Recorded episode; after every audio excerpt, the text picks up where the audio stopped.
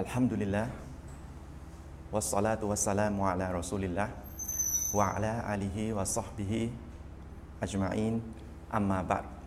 รับบิชรอฮลีซอดารีวะยัสซิรลีอัมรีวะฮลุนอุกดะตัมมิลลิซานียัฟกะฮูกาวลีอัสสลามุอะลัยกุมวะเราะห์มะตุลลอฮ์วะบะเราะกาตุฮ์ขอความสันติ ความเมตตาและความปราณีจากพระองค์อัลลอฮ์ มีแด่พี่น้องมุสลิมที่รับฟังอยู่ทุกท่านนะครับ ทั้งในที่นี้แล้วก็ที่รับฟังอยู่ในทุกๆช่องทางนะครับ วันนี้ผมยินดีต้อนรับทุกท่านเข้าสู่การบรรยายนะครับในซีรีส์ชุดเตาฮิดอัรรูบูบียะสำหรับวันนี้นะเนื้อหาก็จะเป็นเรื่องของหลักฐานการมีอยู่จริงของพระเจ้า ครั้งนี้ก็จะเป็นครั้งที่สามแล้วนะครับ แต่ว่าก่อนอื่นมีพี่น้องฝากมาให้ผมตอบคำถามบางคำถาม ซึ่งก็เขาก็แคปมาให้อะนะ ก็จะตอบคำถามพวกนี้ก่อนสักนิดหนึ่งคือเป็นคำถามที่คอมเมนต์กันในโซเชียลนะนะครับถ้าบอกว่ามังกรพ่นไฟมีอยู่จริง หน้าที่พิสูจน์เป็นของ คุณเป็นของมุสลิมต้องพิสูจน์เอาคือมันอย่างนี้ คือว่ามุสลิมเราเนี่ยเวลาไปคุยกับเอทิสก็จะมีการถกเถียงกัน แล้วก็เราฝ่ายเราเนี่ยก็จะถามเขาว่า รู้ได้ยังไงว่าพระเจ้าไม่มีจริง ที่เชื่อว่าพระเจ้าไม่มีจริงรู้ได้ยังไง ขอหลักฐานหน่อยเอาหลักฐานมาพิสูจน์นะแล้วทีนี้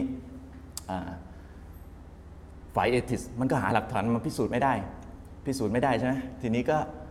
เหมือนจะยกตัวอย่างมาเปรียบเทียบเพื่อที่จะบอกว่า การใช้เหตุผลของเราไม่ถูกต้องใช่ไหมทีนี้เขาก็เลยถามว่ายกตัวอย่างว่ามังกรพ่นไฟมีอยู่จริงเนี่ยหน้าที่ของมุสลิมต้องพิสูจน์เห็นไหมมังกรพ่นไฟมีอยู่จริง ถ้าคุณพิสูจน์ไม่ได้ว่าไม่มีจริงเนี่ยแสดงว่ามันมีอยู่ใช่ไหมอะอย่างนี้ คือเกี่ยวกับการอ้างความจริงนะจริง ๆ ผมจริง ๆ ตอนที่แล้วนะตอนที่สองนะผมได้ชี้แจงไปเรียบร้อยหมดแล้ว ได้อธิบายไปเรียบร้อยหมดแล้ว คือในการอ้างความจริงหนึ่งเนี่ยอัลลอฮ์วางหลักไว้ในสุรตุนบากรอสุรที่สององค์การที่ 111 นะครับ กุลฮาตูบุรฮานะกุม อิงกุนตุมซอดิกิน คือ จงกล่าวเถิด พวกท่านจงเอาหลักฐานมา ถ้าพวกท่านเป็นผู้สัตย์จริง คือเวลาอ้างความจริงขึ้นมาเนี่ย เราสามารถถามหาหลักฐานได้เลย คนที่อ้างความจริงก็ต้องเอาหลักฐานมา อันนี้เป็นเรื่องปกติ ราะฉะนั้นไม่ว่า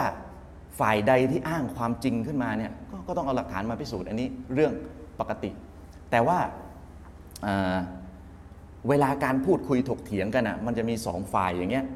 แล้วใครล่ะจะเป็นผู้พิสูจน์ก่อนนึกออกไหมมันก็ต้องมีคนพูดก่อนสักฝ่ายนั่นแหละคนที่พูดก่อนคนที่ต้องนำเสนอหลักฐานมาพิสูจน์ก่อนคือคือใครคือคนที่เขาเรียกว่าแหวกทัศนะ จากความเชื่อความรับรู้ทั่วไปของคนส่วนใหญ่ ความรับรู้ความเชื่อทั่วไปของคนส่วนใหญ่เนี่ยเรียกว่าจุดตั้งต้นหรือว่า default position ผมจะยกตัวอย่างเช่น คนคนหนึ่งเนี่ยไม่เป็นที่รู้จักในสังคมเลย ไม่มีใครรู้ว่าเขามีเงิน แล้วก็เขาก็มาอยู่ๆก็มาบอกว่าเขาเนี่ยมีเงินหนึ่งล้านบาท ใครต้องไปสุด คนที่ต้องพิสูจน์ว่ามีเงินหนึ่งล้านบาทนะคือ คือคนที่อ้างความจริงนั้น เขาเป็นคนต้องพิสูจน์ เป็นฝ่ายต้องพิสูจน์ก่อน เป็นฝ่ายต้องพิสูจน์ก่อนอะแต่ในทางกลับกันถ้าสมมุติว่า คนคนนั้นเป็นที่รู้จักในสังคม เป็นที่รับรู้โดยทั่วไปว่า เขามีเงิน เขาเป็นคนมีเงินยกตัวอย่างเช่นอดีตนายกทักษิณอะอยู่ๆมาอ้างว่า ไม่มีเงินเลย ไม่มีเงินเลยอย่างเงี้ย ใครต้องเป็นฝ่ายพิสูจน์อ่าใครต้องเป็นฝ่ายพิสูจน์ก่อน คนต้องคนที่ต้องพิสูจน์ก่อนก็คือ คุณทักษิณต้องพิสูจน์ก่อนเพราะอะไร เพราะความรับรู้ของคนทั่วไปเนี่ยเขาเชื่อกันว่าคุณมีเงิน อยู่ๆมาบอกว่าไม่มีเงินเนี่ยหมายความว่าอะไรจะเลี่ยงภาษีหรือเปล่าอ่าอันนี้สมมุติอ่าเพราะฉะนั้นมันเป็นเรื่องของหน้าที่ว่าใครต้องพิสูจน์ก่อนเท่านั้นเอง แต่ในการอ้างความจริงจริง ๆ แล้วก็จริง ๆ แล้วก็คือว่า มันต้องยกหลักฐานมา มันต้องเอาหลักฐานมาประกอบ อย่างนี้เป็นต้นนะครับ ทีนี้เกี่ยวกับมังกรพ่นไฟ มังกรพ่นไฟเนี่ย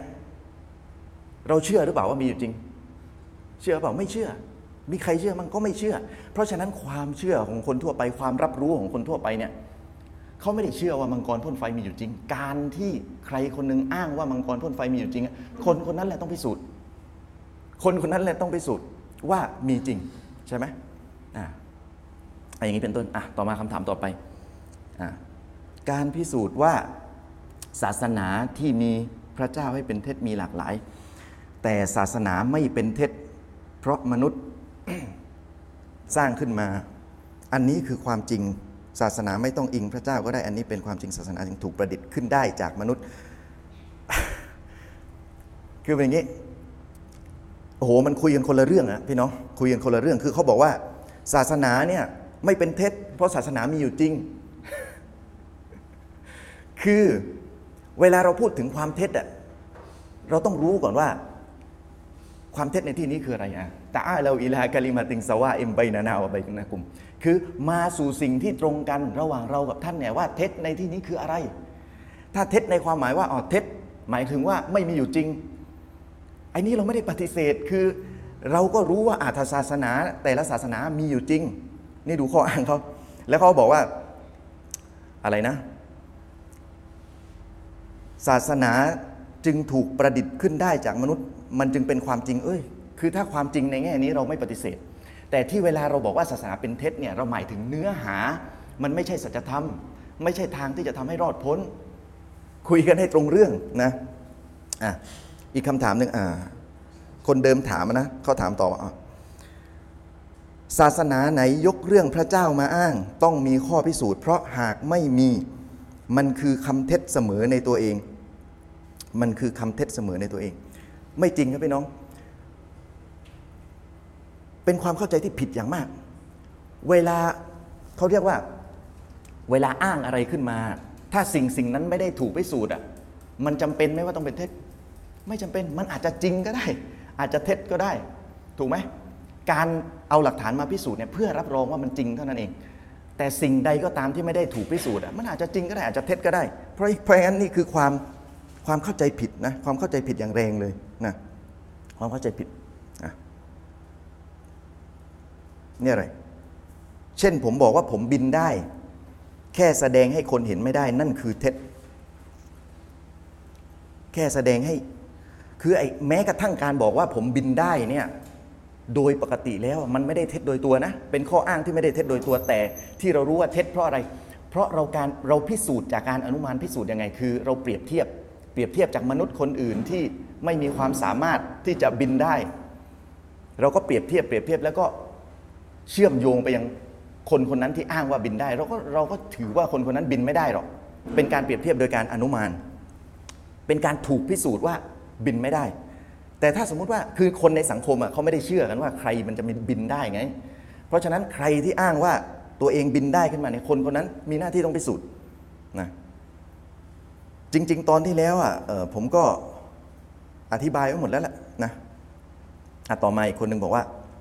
คือมันมีคือมันมีเหมือนกับว่าคลิปบรรยายคลิปสั้นของทางสำนักพิมพ์ใช่ไหมแล้วก็มีคนมาบอกว่าเฮ้ยคนชั่ว อ้างพระเจ้าขู่คนอื่น ให้ทำตามคำสั่งของตน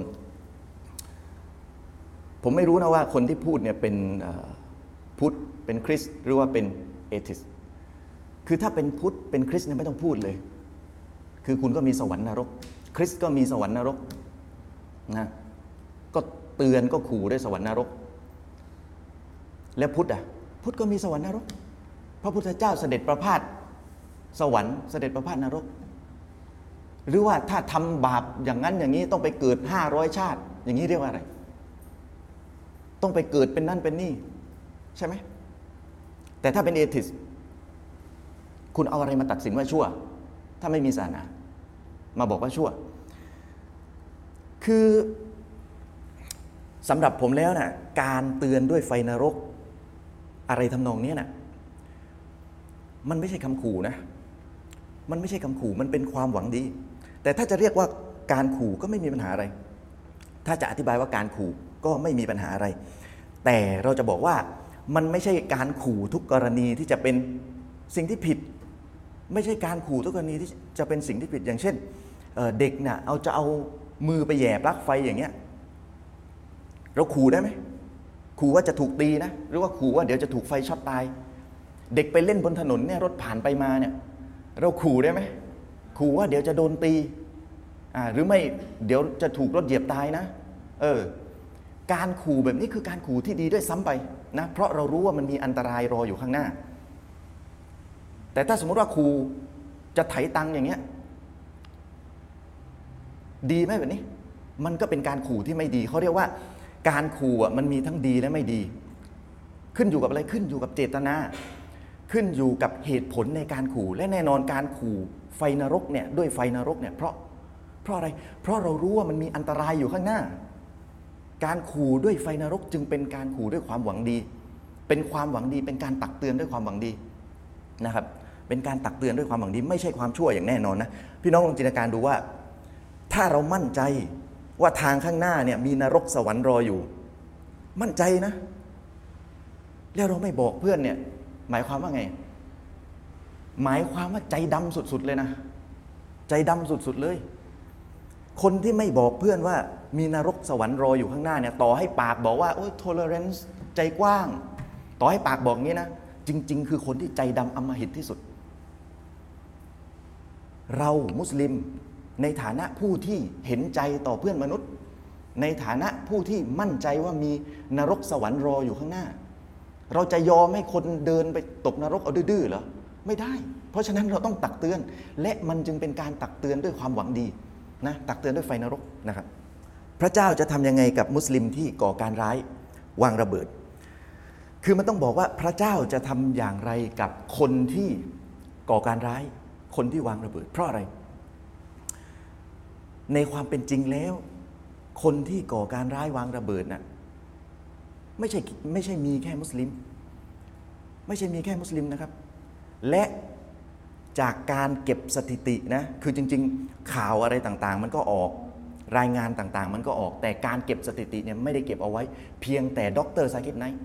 เก็บสถิติรวบรวมเอาไว้เลยไปดูในเว็บไซต์ดร.ซากิรไนค์ .com เอ้ยไม่ใช่ดรเว็บเว็บไซต์ซากิดไนท์ .com ไม่มี World Wide Web นะ s a k i t n i g h t c o m ไปหาดูในนั้น ท่านเก็บรวบรวมสถิติเลยจากคือหลายสิบปีอะสถิติการก่อการร้ายเนี่ย ส่วนใหญ่ไม่ใช่มุสลิมครับ ส่วนใหญ่ไม่ใช่มุสลิม มุสลิมนี่อยู่อันดับท้ายๆเลย การก่อการร้ายไม่ใช่มุสลิมครับ แต่ทำไมเราถึงรู้สึกว่าก่อการร้ายนี่เป็นมุสลิม มันเป็นสื่อพี่น้องสื่อมันทำให้เห็นภาพว่ามุสลิมเนี่ยโอ้ก่อการร้ายมุสลิมก่อการร้ายที่จริงไม่ใช่ ไม่ใช่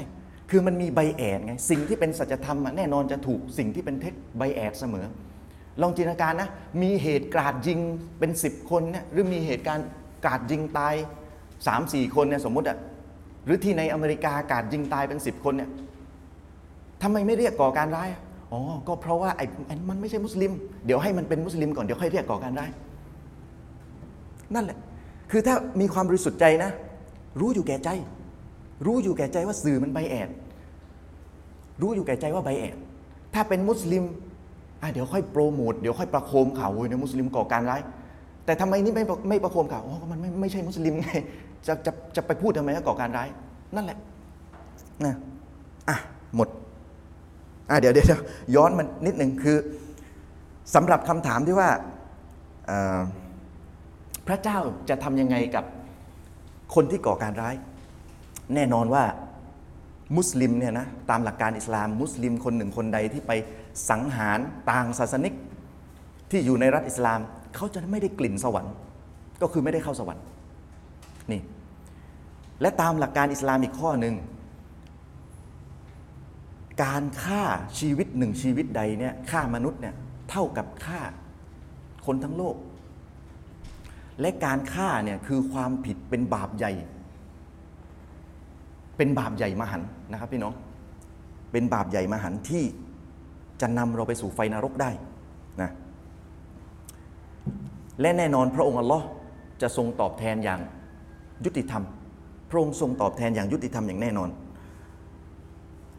เพราะพระองค์นั้นมีคุณลักษณะประการที่ 28 คืออัลฮะกัม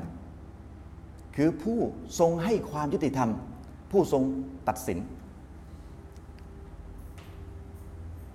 และก็พระองค์ก็มีพระนามอัลอัดพระนามที่ 29 คือผู้ทรง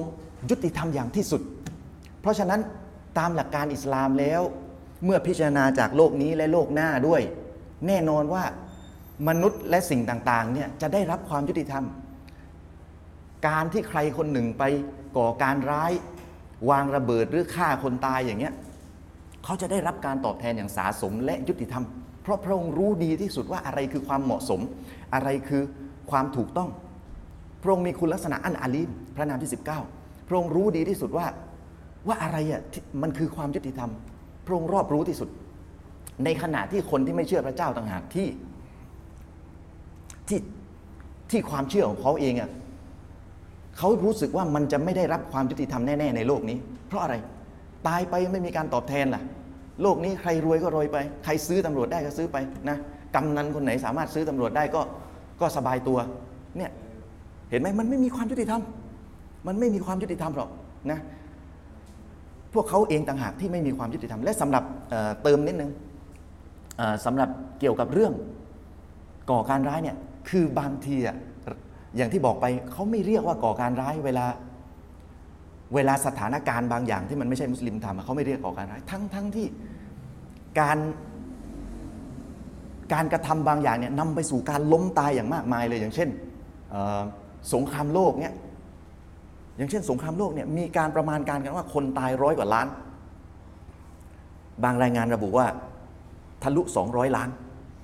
เฮ้ย เป็นร้อยล้านคนนะ เนี่ย เกิดการเขาเรียกว่าเป็นการต่อสู้กันระหว่างแนวคิดเอทิส เอทิสเลยเพราะอะไร ตามหลักการอิสลามน่ะ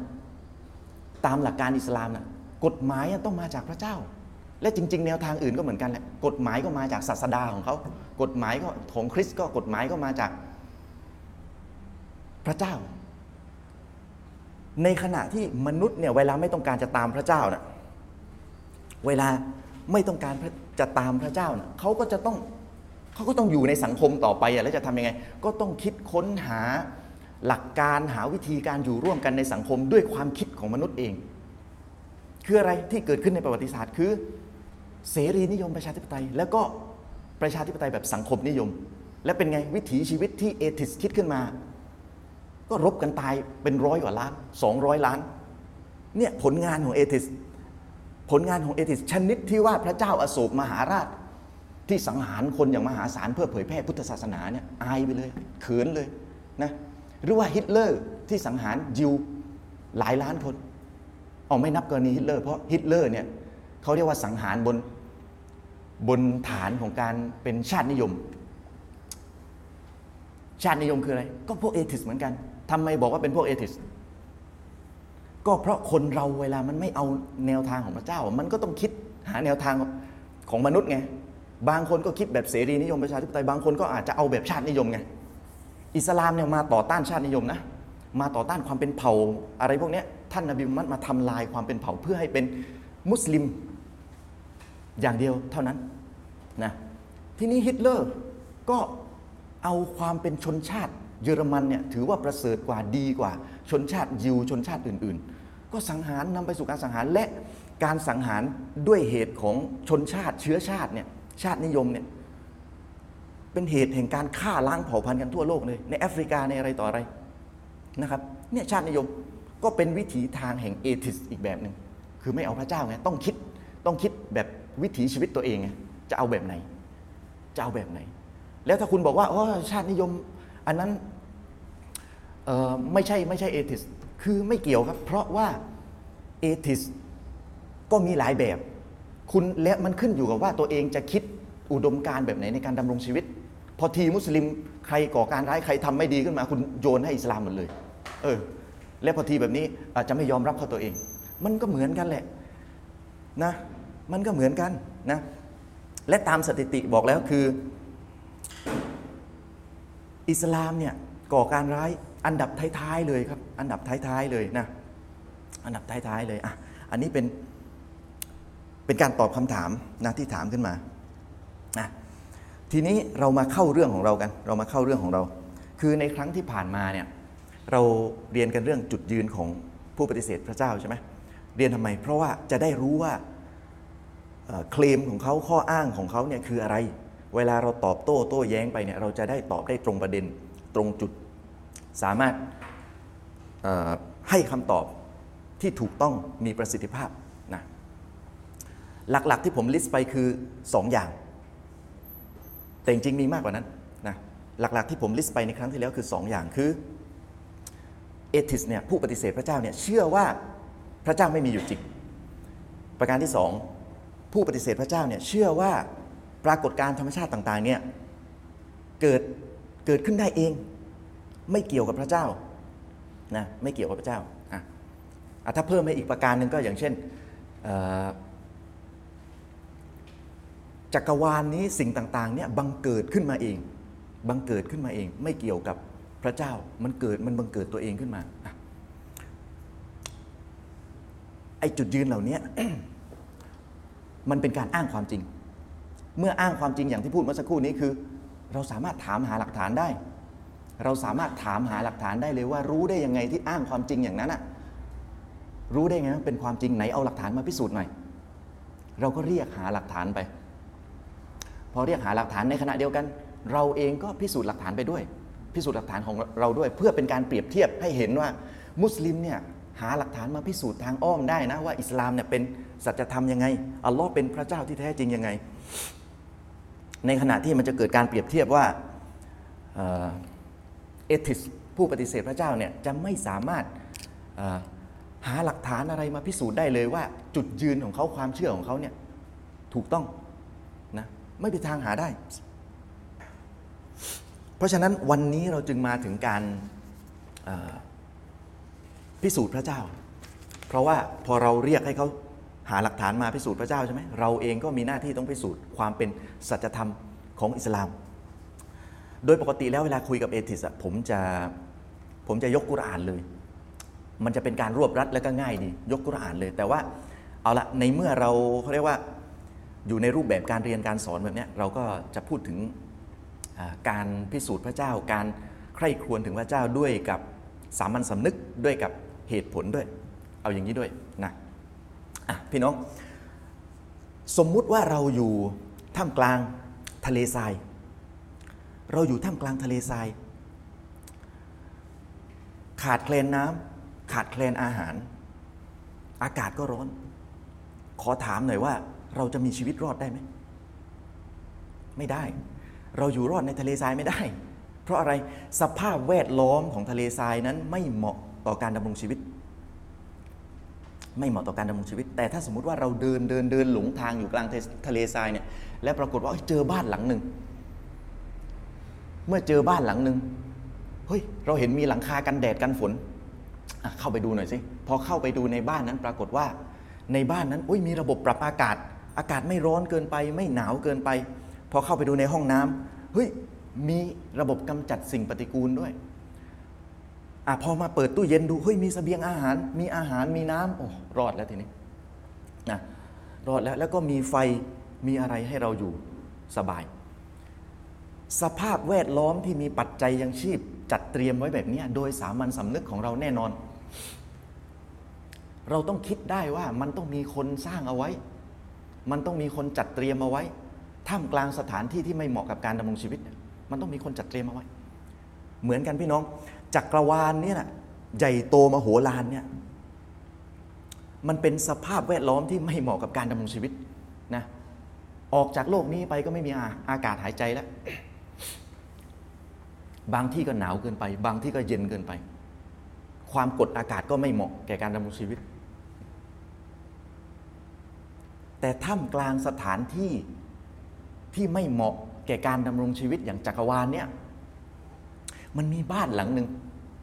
มันมีบ้านหลังหนึ่งที่มันมีหลังคา คืออะไรคือชั้นบรรยากาศโลก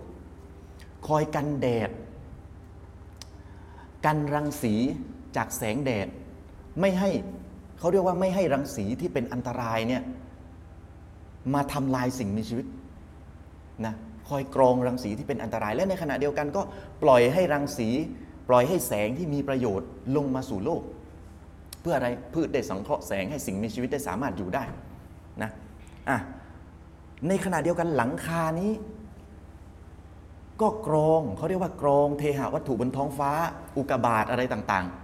นะอุกกาบาตอะไรเวลามาเฉียวโลกเนี่ยลงมายังโลกเนี่ยมันก็จะเกิดการเสียดสีเผาไหม้จนมอดไหม้ไป หรือถ้าตกลงมาสู่โลกก็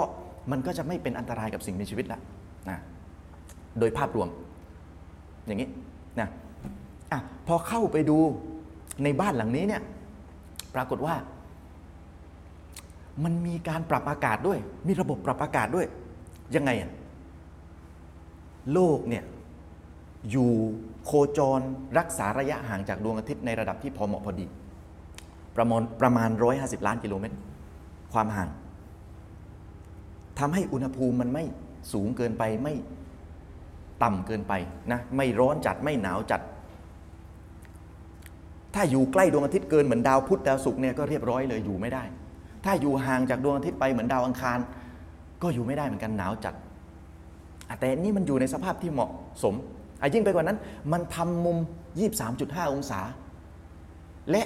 ไม่เคลื่อนเลย แทบไม่เคลื่อนเลยคือแบบถ้า ถ้าเคลื่อนบ้างก็จะมีเล็กน้อยเท่านั้นเองบวกลบแค่นิดหน่อย แต่โดยปกติแล้วอยู่ในมุม 23.5 องศาเพื่ออะไร เพื่อให้เกิดฤดูกาลพี่น้องลองลองไปศึกษาไปค้นเพิ่มเติมได้เลย ถ้ามันไม่ทำมุม 23.5 องศาเนี่ยมันจะไม่เกิดฤดูกาลหลายฤดูกาลแบบนี้นะอันนี้มันจะทำให้เกิดฤดูกาลมีฤดูฝนฤดูร้อนฤดูหนาวอะไรต่างๆ เมื่อเกิดฤดูกาลมันจึงมีสมดุลบนโลกนี้ มันจึงมีสมดุลบนโลกนี้เป็นการปรับอากาศบนโลกนี้ให้เหมาะแก่การอยู่อาศัยของสิ่งมีชีวิต ในขณะเดียวกันก็มีระบบไฟด้วย มีระบบไฟยังไงอะโลกเนี่ยมันหมุนรอบตัวเองใช่ไหม เมื่อหมุนรอบตัวเองปุ๊บผิวโลกแต่ละด้านมันจะค่อยๆ ผลัดเปลี่ยนกันรับแสงแดดไม่ร้อนเกินไปไม่หนาวเกินไป โดยภาพรวมแล้วสามารถอาศัยอยู่ได้ เหมาะแก่การดำรงชีวิตนะ อพอไปดูในโลกเนี่ยในบ้านหลังเนี่ยปรากฏว่ามันยังมีสเสบียงอาหารให้เราอีกด้วย มีสเสบียงอาหาร ทั้งสัตว์ทั้งพืชให้เราไว้กินออยู่ในไหนไม่ได้อยู่ในตู้เย็นแต่อยู่ในป่าแล้วเราเอาก็จับเอามาอยู่ในฟาร์มเห็นไหมมีน้ำด้วยระบบน้ำมีระบบน้ำฝนที่ตกลงมาเนี่ยเราก็เอาฝนนั้นมาใช้ประโยชน์ได้ พอตกลงมาสู่พื้นดิน น้ำฝนก็จะซึมลงสู่พื้นดิน พื้นดินก็จะกักเก็บน้ำไว้ เอ้าโลกมีถังเก็บน้ำด้วย เออ มีถังเก็บน้ำสำรองให้ด้วยนะ เราก็ใช้ประโยชน์โดยการไปสูบน้ำบาดาลมาใช้ ไปสูบน้ำจากพื้นดินมาใช้อ่าเมื่อเมื่อน้ำจากพื้นดินเนี่ยมันเออมันล้นออกมา มันก็จะไหลออกมาเป็น ลำธารไหลออกมาเป็นลำธารเราก็ใช้ประโยชน์จากลำธารน้ำจากลำธารไหลไปสู่ลำคลอง ไหลไปสู่แม่น้ำเราก็ใช้ประโยชน์จากแม่น้ำลำคลอง น้ำจากแม่น้ำไหลลงสู่ทะเล ก็มีประโยชน์กับสิ่งมีชีวิตต่าง ๆ อีก แต่ในขณะเดียวกัน พอเป็นน้ำทะเลปุ๊บมันก็เค็มแล้ว เราก็กินไม่ได้ แต่ไม่เป็นไรโลกนี้เนี่ยบ้านหลังนี้เนี่ยมีระบบกรองน้ำด้วย กรองน้ำ จากน้ำที่เค็มกินไม่ได้เนี่ยก็กรองให้มันจืดสนิทด้วยการระเหยขึ้นเป็นไอในอากาศ กรองขึ้นมาเป็นไอในอากาศ แล้วก็ลอยสูงขึ้นไปบนฟ้ารวมตัวกันเป็นก้อนเมฆแล้วก็เคลื่อนที่เข้าสู่พื้นที่ชั้นใน แล้วก็ตกลงเป็นฝน เป็นวัฏจักรอย่างนี้เรื่อยไปเนี่ยระบบน้ำพี่น้องจินตนาการนะ ถ้ามันไม่มีระบบแบบนี้นะมันอยู่ไม่ได้นะ ต่อให้มีน้ำก็ตาม ต่อให้มีน้ำสมมุติว่า อย่างเช่นดาวอังคารที่เขาสันนิษฐานกันว่ามีนะมีน้ำอะน้ำมันอยู่ในสภาพไหนนี่คือนี่คือสันนิษฐานนะเขาสันนิษฐานว่ามีน้ำน้ำมันอยู่ในสภาพเป็นน้ำแข็งไง อากาศมันหนาวเกินไปเย็นจัดเกินไป น้ำอยู่ในสภาพเป็นน้ำแข็ง ไม่ได้ละลาย ไม่ได้มีวัฏจักรไม่ได้มีระบบแบบนี้ มันก็อยู่ไม่ได้ไงแต่อันนี้มีระบบมีวัฏจักรหมุนเวียนอย่างดีเพื่อให้เราได้ใช้ประโยชน์ เพื่อให้เราได้ใช้ประโยชน์นะมีระบบกำจัดสิ่งปฏิกูลด้วยพี่น้องลองจินตนาการดู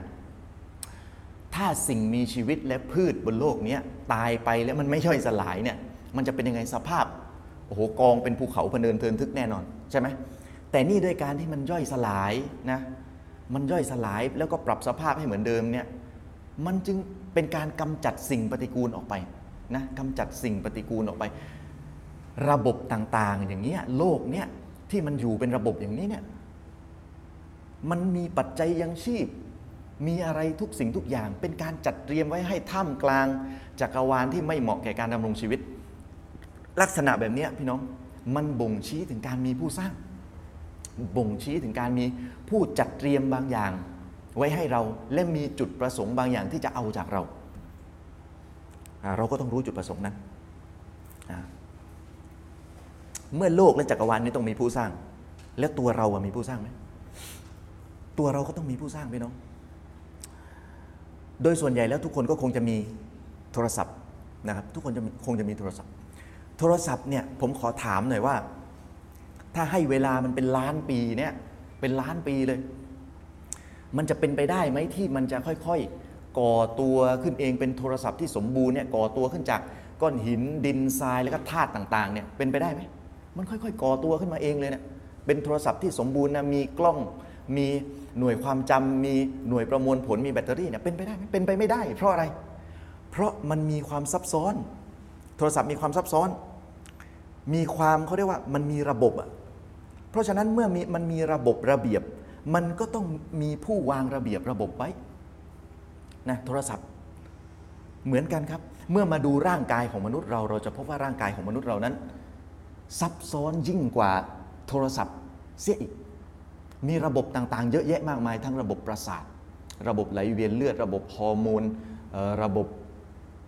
ย่อยอาหาร ระบบผลิตพลังงาน ผลิตพลังงานยังไงอะเราไม่ได้กินน้ำมัน เราไม่ได้กินกระแสไฟฟ้า แต่เรากินข้าว เรากินข้าวแล้วก็มันก็ผลิตเป็นพลังงาน มีระบบภูมิคุ้มกันนะเวลาเราป่วยมีเชื้อโรคเข้าร่างกายเนี่ยกองทัพในร่างกายเราเนี่ยเข้าไปจัดการกับเชื้อโรค เข้าไปจัดการเลย คิดดูมีระบบต่างๆ ที่สมบูรณ์ขนาดนี้ มันย่อมต้องมีผู้สร้างพี่น้องถ้าโทรศัพท์ต้องมีผู้สร้าง ร่างกายเราต้องมีผู้สร้างยิ่งกว่า โทรศัพท์มีกล้องเรามีกล้องไหมเราก็มีกล้อง โทรศัพท์มีหน่วยความจำเรามีหน่วยความจำไหมเราก็มีหน่วยความจ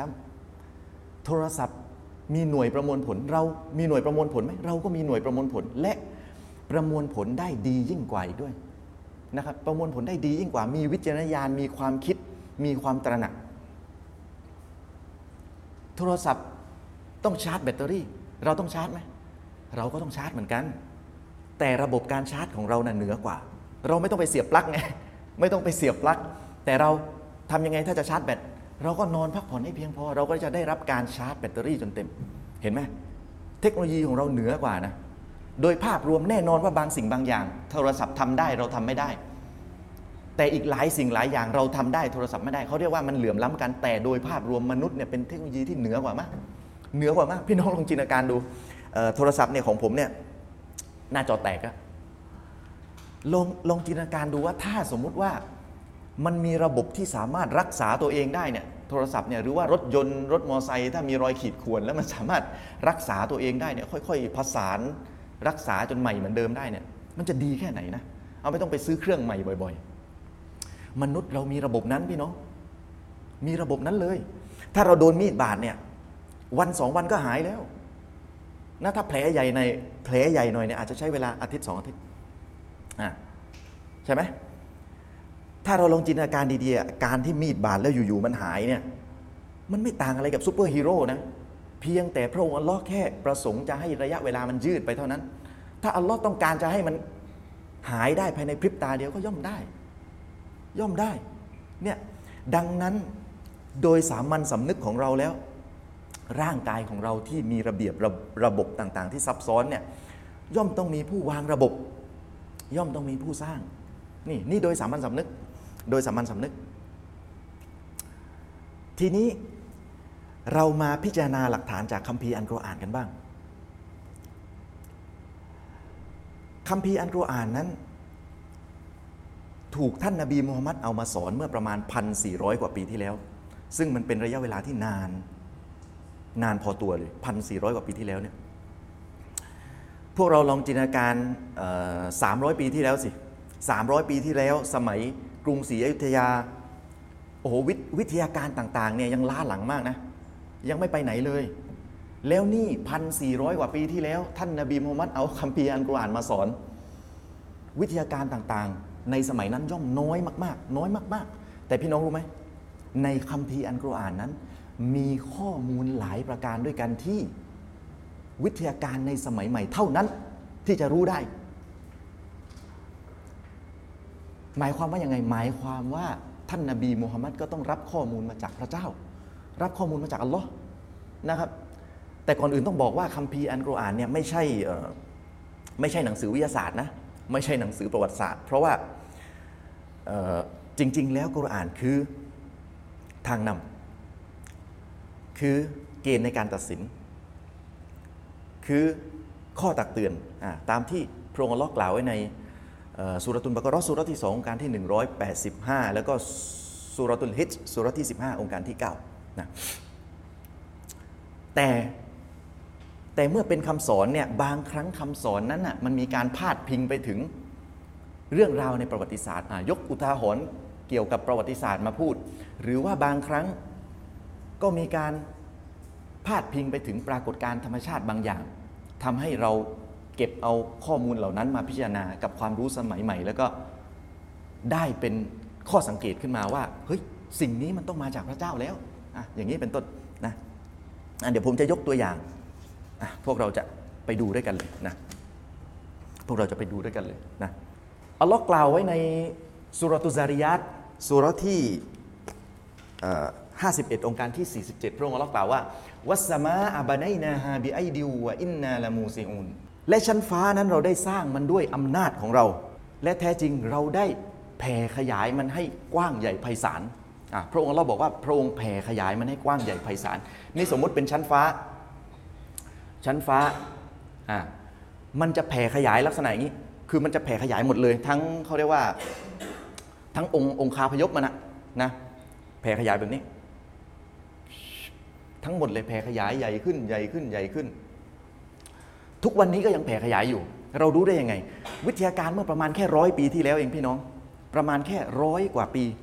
ประมาณนั้นเอง ที่รู้โดยเอ็ดวินฮับเบิลนักวิทยาศาสตร์คนหนึ่งเขาค้นพบเขาวิจัยแล้วก็ได้ข้อมูลว่าจักรวาลเนี่ยมันขยายตัวออกมาจากจุดศูนย์กลางจุดหนึ่งค่อยๆ ขยายตัวออกจากกันนะขยายตัวขยายตัวและปัจจุบันนี้ก็ยังขยายตัวอยู่ด้วยนะที่สำคัญคือ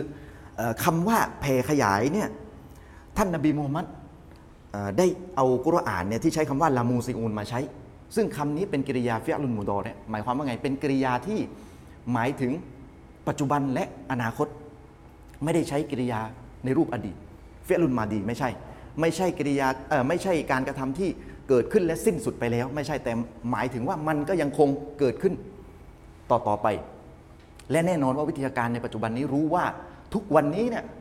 จักรวาลมันขยายใหญ่ขึ้นนะครับมันขยายใหญ่ขึ้นทุกวัน แล้วเนี่ยเราแงนหน้าขึ้นไปดูฟ้าเนี่ยจะไปรู้ได้ยังไง จะไปรู้ได้ยังไงว่า จักรวาลมันขยายใหญ่ขึ้นใช่ไหม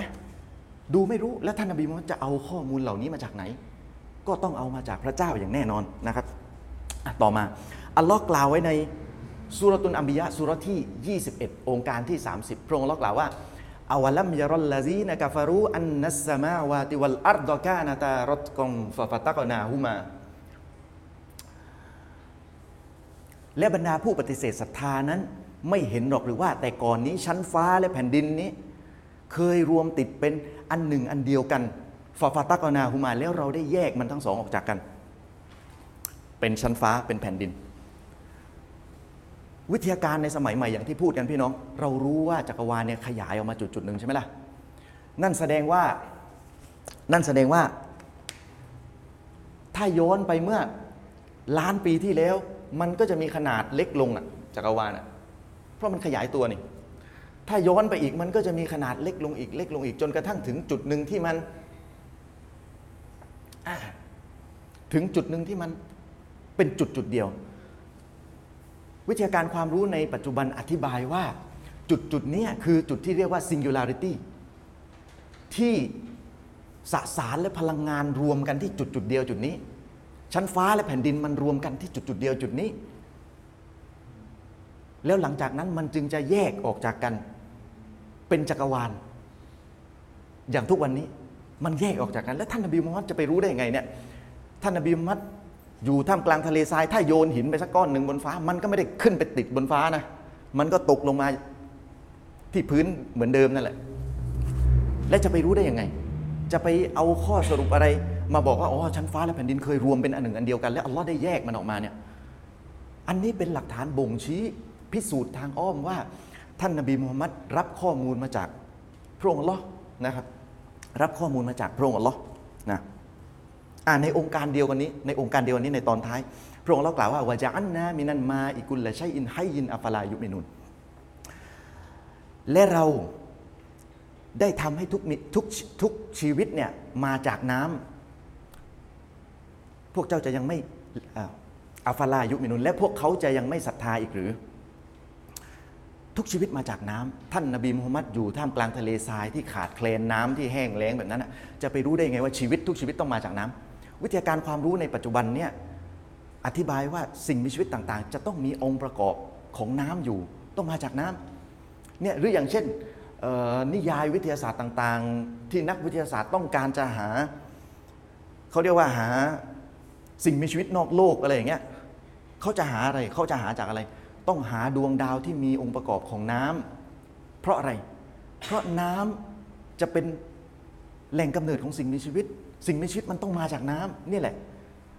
อย่างนี้เป็นต้นแล้วท่านนบีมุฮัมมัดจะไปรู้ได้ยังไง ก็ต้องเอาข้อมูลมาจากพระองค์อัลลอฮ์เอาข้อมูลมาจากพระองค์อัลลอฮ์นะครับพระองค์เรากล่าวไว้ในสุรฟุสิลัตสุรที่ 41 องค์การที่ 11 ซุมมัสตาวาอิลัสามาอิวะฮิยดูคอน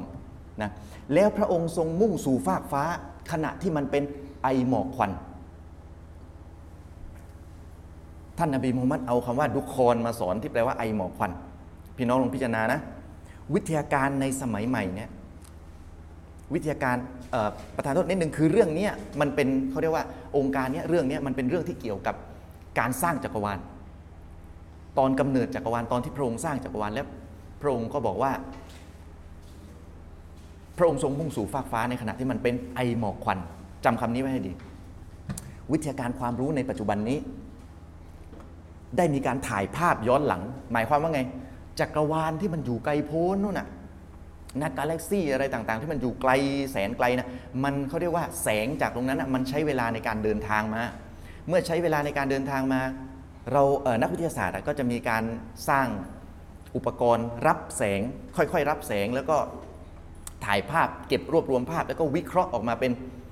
เป็นภาพ ว่าในตอนกำเนิดดวงดาวกาแล็กซี่ต่างๆนะมันกำเนิดอย่างไรนะและปรากฏว่าภาพที่ออกมาภาพจำลองที่ออกมาเนี่ยลักษณะของมันเป็นกลุ่มควันเลย เป็นกลุ่มควันในตอนเกิดกาแล็กซี่กลุ่มควันนั้นคืออะไร กลุ่มควันนั้นคือกลุ่มก๊าซต่างๆ เทหะวัตถุในอวกาศพวกธาตุต่างๆ พวกอะไรต่างๆ ที่ขมุกขมัวอยู่รวมกัน เพื่อที่จะก่อตัวเป็นดวงดาว เพื่อที่จะก่อตัวเป็นกาแล็กซี่นั่นแหละ พี่น้องลอง search คำว่าคำนี้เลย พี่น้อง search คำว่าดาวเอ่อดาวเกิดใหม่ search คำว่าดาวเกิดใหม่ อันนี้เก็บไว้เป็นการบ้านไปไปดูได้เองเลย search คำว่าดาวเกิดใหม่หรือว่า search คำว่าเนบิวลาก็ได้ เขียนไม่ชัดซะละดูออกไหมเนี่ยsearch คำว่าเนบิวลาอ่าเราจะพบเลยว่า search search ไปดูภาพนะ เราจะพบเลยว่า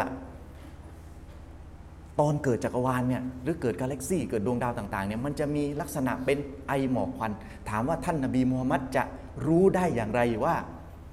ตอนเกิดจักรวาลตอนเกิดชั้นฟ้าและแผ่นดินเนี่ยมันจะมีสภาพเป็นไอหมอกควัน นะรู้ได้ยังไง อืม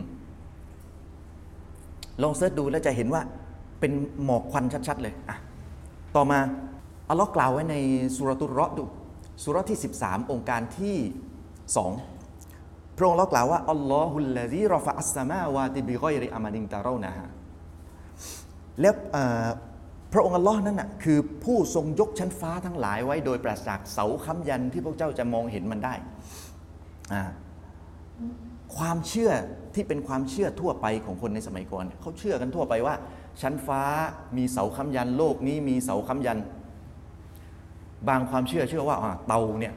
แบกโลกเนี่ยแบกโลกค้ำยันโลกไว้ มีเต่าตัวมโหฬารเลยหรือว่ามีช้างมีอะไรเงี้ยมีความเชื่อสารพัดที่เชื่อว่าโลกนี้หรือจักรวาลนี้เนี่ยมีเสาค้ำยัน ในขณะที่ท่านนบีมุฮัมมัดเอาคำสอน ที่สวนกระแส มาสอนว่าเฮ้ยโลกเนี้ยชั้นฟ้าและจักรวาลเนี้ยไม่มีเสาค้ำยัน สร้างในในลักษณะที่ไม่มีเสาค้ำยัน ท่านนบีมูฮัมมัดจะเอาข้อมูลเหล่านี้มาจากไหน ในขณะที่คนสมัยก่อนเน่ยเขาเรียกว่าไม่มีความรู้มากพอที่จะที่จะพิสูจน์ได้นะไม่มีความรู้มากพอที่จะพิสูจน์ได้นะอะอย่างนี้เป็นต้นยกตัวอย่างเช่นในคัมภีร์ไบเบิลจริง ๆ แล้วไม่ใช่มีแค่คริสเตียนนะที่ ที่เชื่อในลักษณะนี้อีกหลายความเชื่อ แต่ยกตัวอย่างจากคัมภีร์ไบเบิลเช่น ในเล่มโยบบทที่ 9 ข้อที่ 6 ผู้ทรงสั่นแผ่นดินโลก ให้ออกจากที่ของมัน และเสาของมันก็สั่นสะเทือน อ่อ หรือในเพลงสดุดี บทที่ 75 ข้อที่ 3 เมื่อแผ่นดินโลกละลาย พร้อมทั้งบรรดาชาวแผ่นดินโลกนั้น ผู้ที่รักษาเสาของมันให้มั่นอยู่ก็คือเราเองเซล่ารักษาเสาให้มั่นอยู่ นั่นแหละ และมีอีกหลาย ๆ ความเชื่อนะเป็นความเชื่อทั่วไปในสมัยก่อน ที่เชื่อว่ามีเสาค้ำยัน แต่ไม่ใช่อิสลาม ไม่ใช่อิสลามนะครับต่อมาอเรามาดูดวงอาทิตย์มั่งดูเกี่ยวกับดวงอาทิตย์มั่งอัลลอฮ์กล่าวไว้ในสุรตุนอัมบิยะสุรที่ 21 องค์การที่ 33 พระองค์อัลลอฮ์กล่าวว่าวะฮุวัลลซีคอลากอลไลละวันนะฮารวัชชัมซวัลกอมัรและพระองค์คือพระผู้ทรงซึ่งสร้าง กลางกลางคืนและกลางวันวัชชัมสวรรค์กอมัดและสร้างดวงอาทิตย์และดวงจันทร์ กุลลุงฟีฟาลากียัสบาฮูนทุกหน่วยหมายถึงดวงอาทิตย์และดวงจันทร์น่ะทุกหน่วยโคจรตามวิถีของมันกำลังจะบอกว่าดวงอาทิตย์และดวงจันทร์โคจรนะตามวิถีของมันมีวิถีโคจรวิทยาศาสตร์ในสมัยก่อนพี่น้องวิทยาศาสตร์ในสมัยก่อน เชื่อว่าดวงอาทิตย์หยุดนิ่งอยู่กับที่นะ หยุดนิ่งอยู่กับที่ โดยที่เป็นศูนย์กลางของระบบสุริยะใช่ไหมแล้วก็มีดาวพุธศุกร์โลกอังคารพฤหัสอะไรว่าไป โคจรรอบดวงอาทิตย์แน่นอน โอเค ไม่มีปัญหา แต่เขาเชื่อว่าดวงอาทิตย์หยุดนิ่งอยู่กับที่ แต่ว่าวิทยาศาสตร์ประมาณไม่ถึงร้อยปีเนี่ยประมาณร้อยปีเนี่ยอธิบายว่าดวงอาทิตย์จริง ๆ แล้วก็มีวิถีโคจรเหมือนกัน ดวงอาทิตย์ก็มีวิถีโคจรพี่น้อง แล้วท่านนบีมันจะรู้ได้ไง ไม่ใช่ความรู้ที่จะรู้ได้เลยนะเนี่ยอ่าอย่างนี้เป็นต้นบ่งชี้ว่าท่านนบีมุฮัมมัดเอาความรู้นั้นมาจากอัลลอฮ์นะ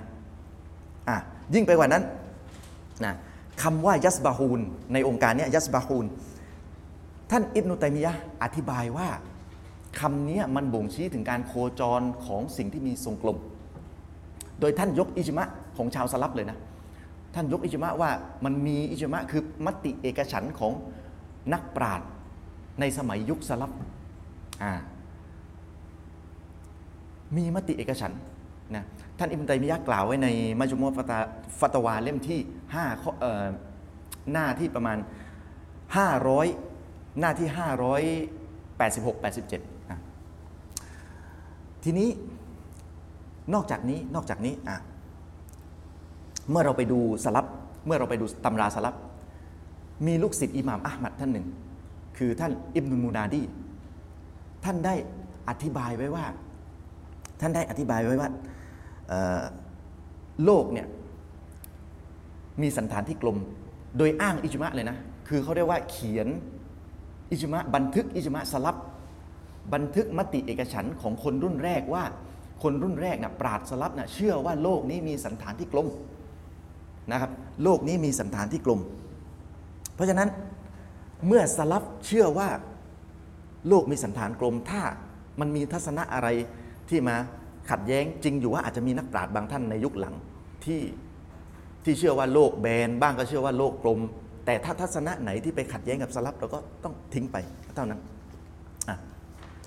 ยังอยู่กับกันเรื่องโลกกลมนิดนึงอัลลอฮ์กล่าวไว้ในสุรตุนนาซีอาตสุรที่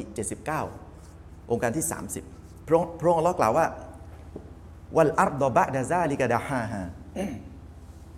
และหลังจากนั้น พระองค์ทรงทำให้แผ่นดินเป็นพื้นราบไป เป็นพื้นราบเรียบไปคำว่าดะฮาฮาเนี่ยตรงเนี้ย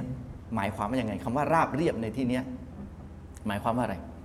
ราบเรียบในที่นี้อุลามาอธิบายว่าหมายความว่าราบเรียบที่บ่งชี้ถึงทรงกลมเพราะราบเรียบไม่ได้จำเป็นต้องราบเรียบแบบกระดาษแบบโต๊ะแบบนี้นะ มันอาจจะราบเรียบแบบผิวลูกโป่งก็ได้ ลูกโป่งก็ราบเรียบเนี่ยไม่ได้ขรุขระมันอาจจะราบเรียบแบบนั้นก็ได้ ซึ่งเชคมูฮัมหมัดรอชีดรีดอเนี่ยได้ยกปราชญ์ภาษาอาหรับท่านหนึ่งมาอธิบาย ก็คือซะมัคชะรีย์ได้ยกมาอธิบาย ว่าคำว่าدحاهاเนี่ยหมายถึงราบเรียบที่บ่งชี้ถึงสัณฐานกลม บ่งชี้ถึงทรงกลมนะครับถ้าเรานึกไม่ออก ว่าราบเรียบแบบทรงกลมยังไง ให้ลองนึกถึงคำว่ากลมมนนะกลมมนอะ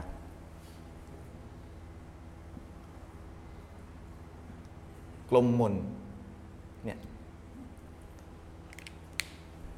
คำว่ามนเนี่ยโดยตัวของมันยังไม่ได้หมายถึงกลมนะคำว่ามนเนี่ยมันมันเป็นความราบเรียบ มันเป็นความเรียบ และก็ไม่มีขอบ ไม่มีเหลี่ยม เขาเรียกว่าไม่มีเหลี่ยมแต่มันบ่งชี้ถึงลักษณะออกทางกลมๆ ออกทางโค้งๆคำว่ามนเนี่ยคำว่ามนตัวของมันยังไม่ได้หมายถึงกลมโดยตรงอะยกตัวอย่างเช่นโทรศัพท์เนี่ยโทรศัพท์เนี่ยเห็นไหมขอบมันมันมนความมนตรงเนี้ยโดยตัวของมันยังไม่ได้หมายถึงยังยังไม่ได้หมายถึงกลมโดยตัว แต่มันมีลักษณะออก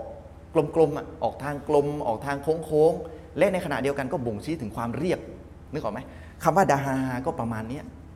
มันเรียบแต่มันบ่งชี้ถึงสัณฐานที่กลมด้วยอะ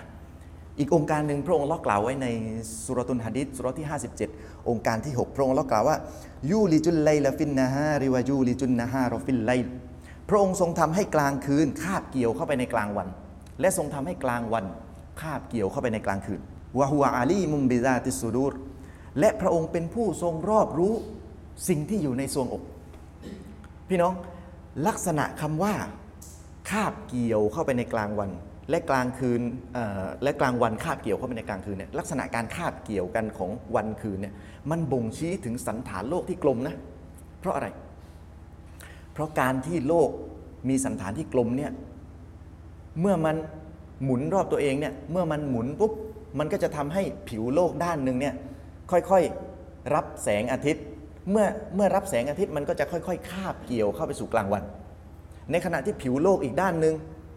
มันก็จะค่อยๆ หลบแสงอาทิตย์ไป มันก็จะค่อยๆ คาบเกี่ยวเข้าไปเป็นกลางคืน เนี่ยมันบ่งชี้ถึงสันสันฐานโลกที่กลม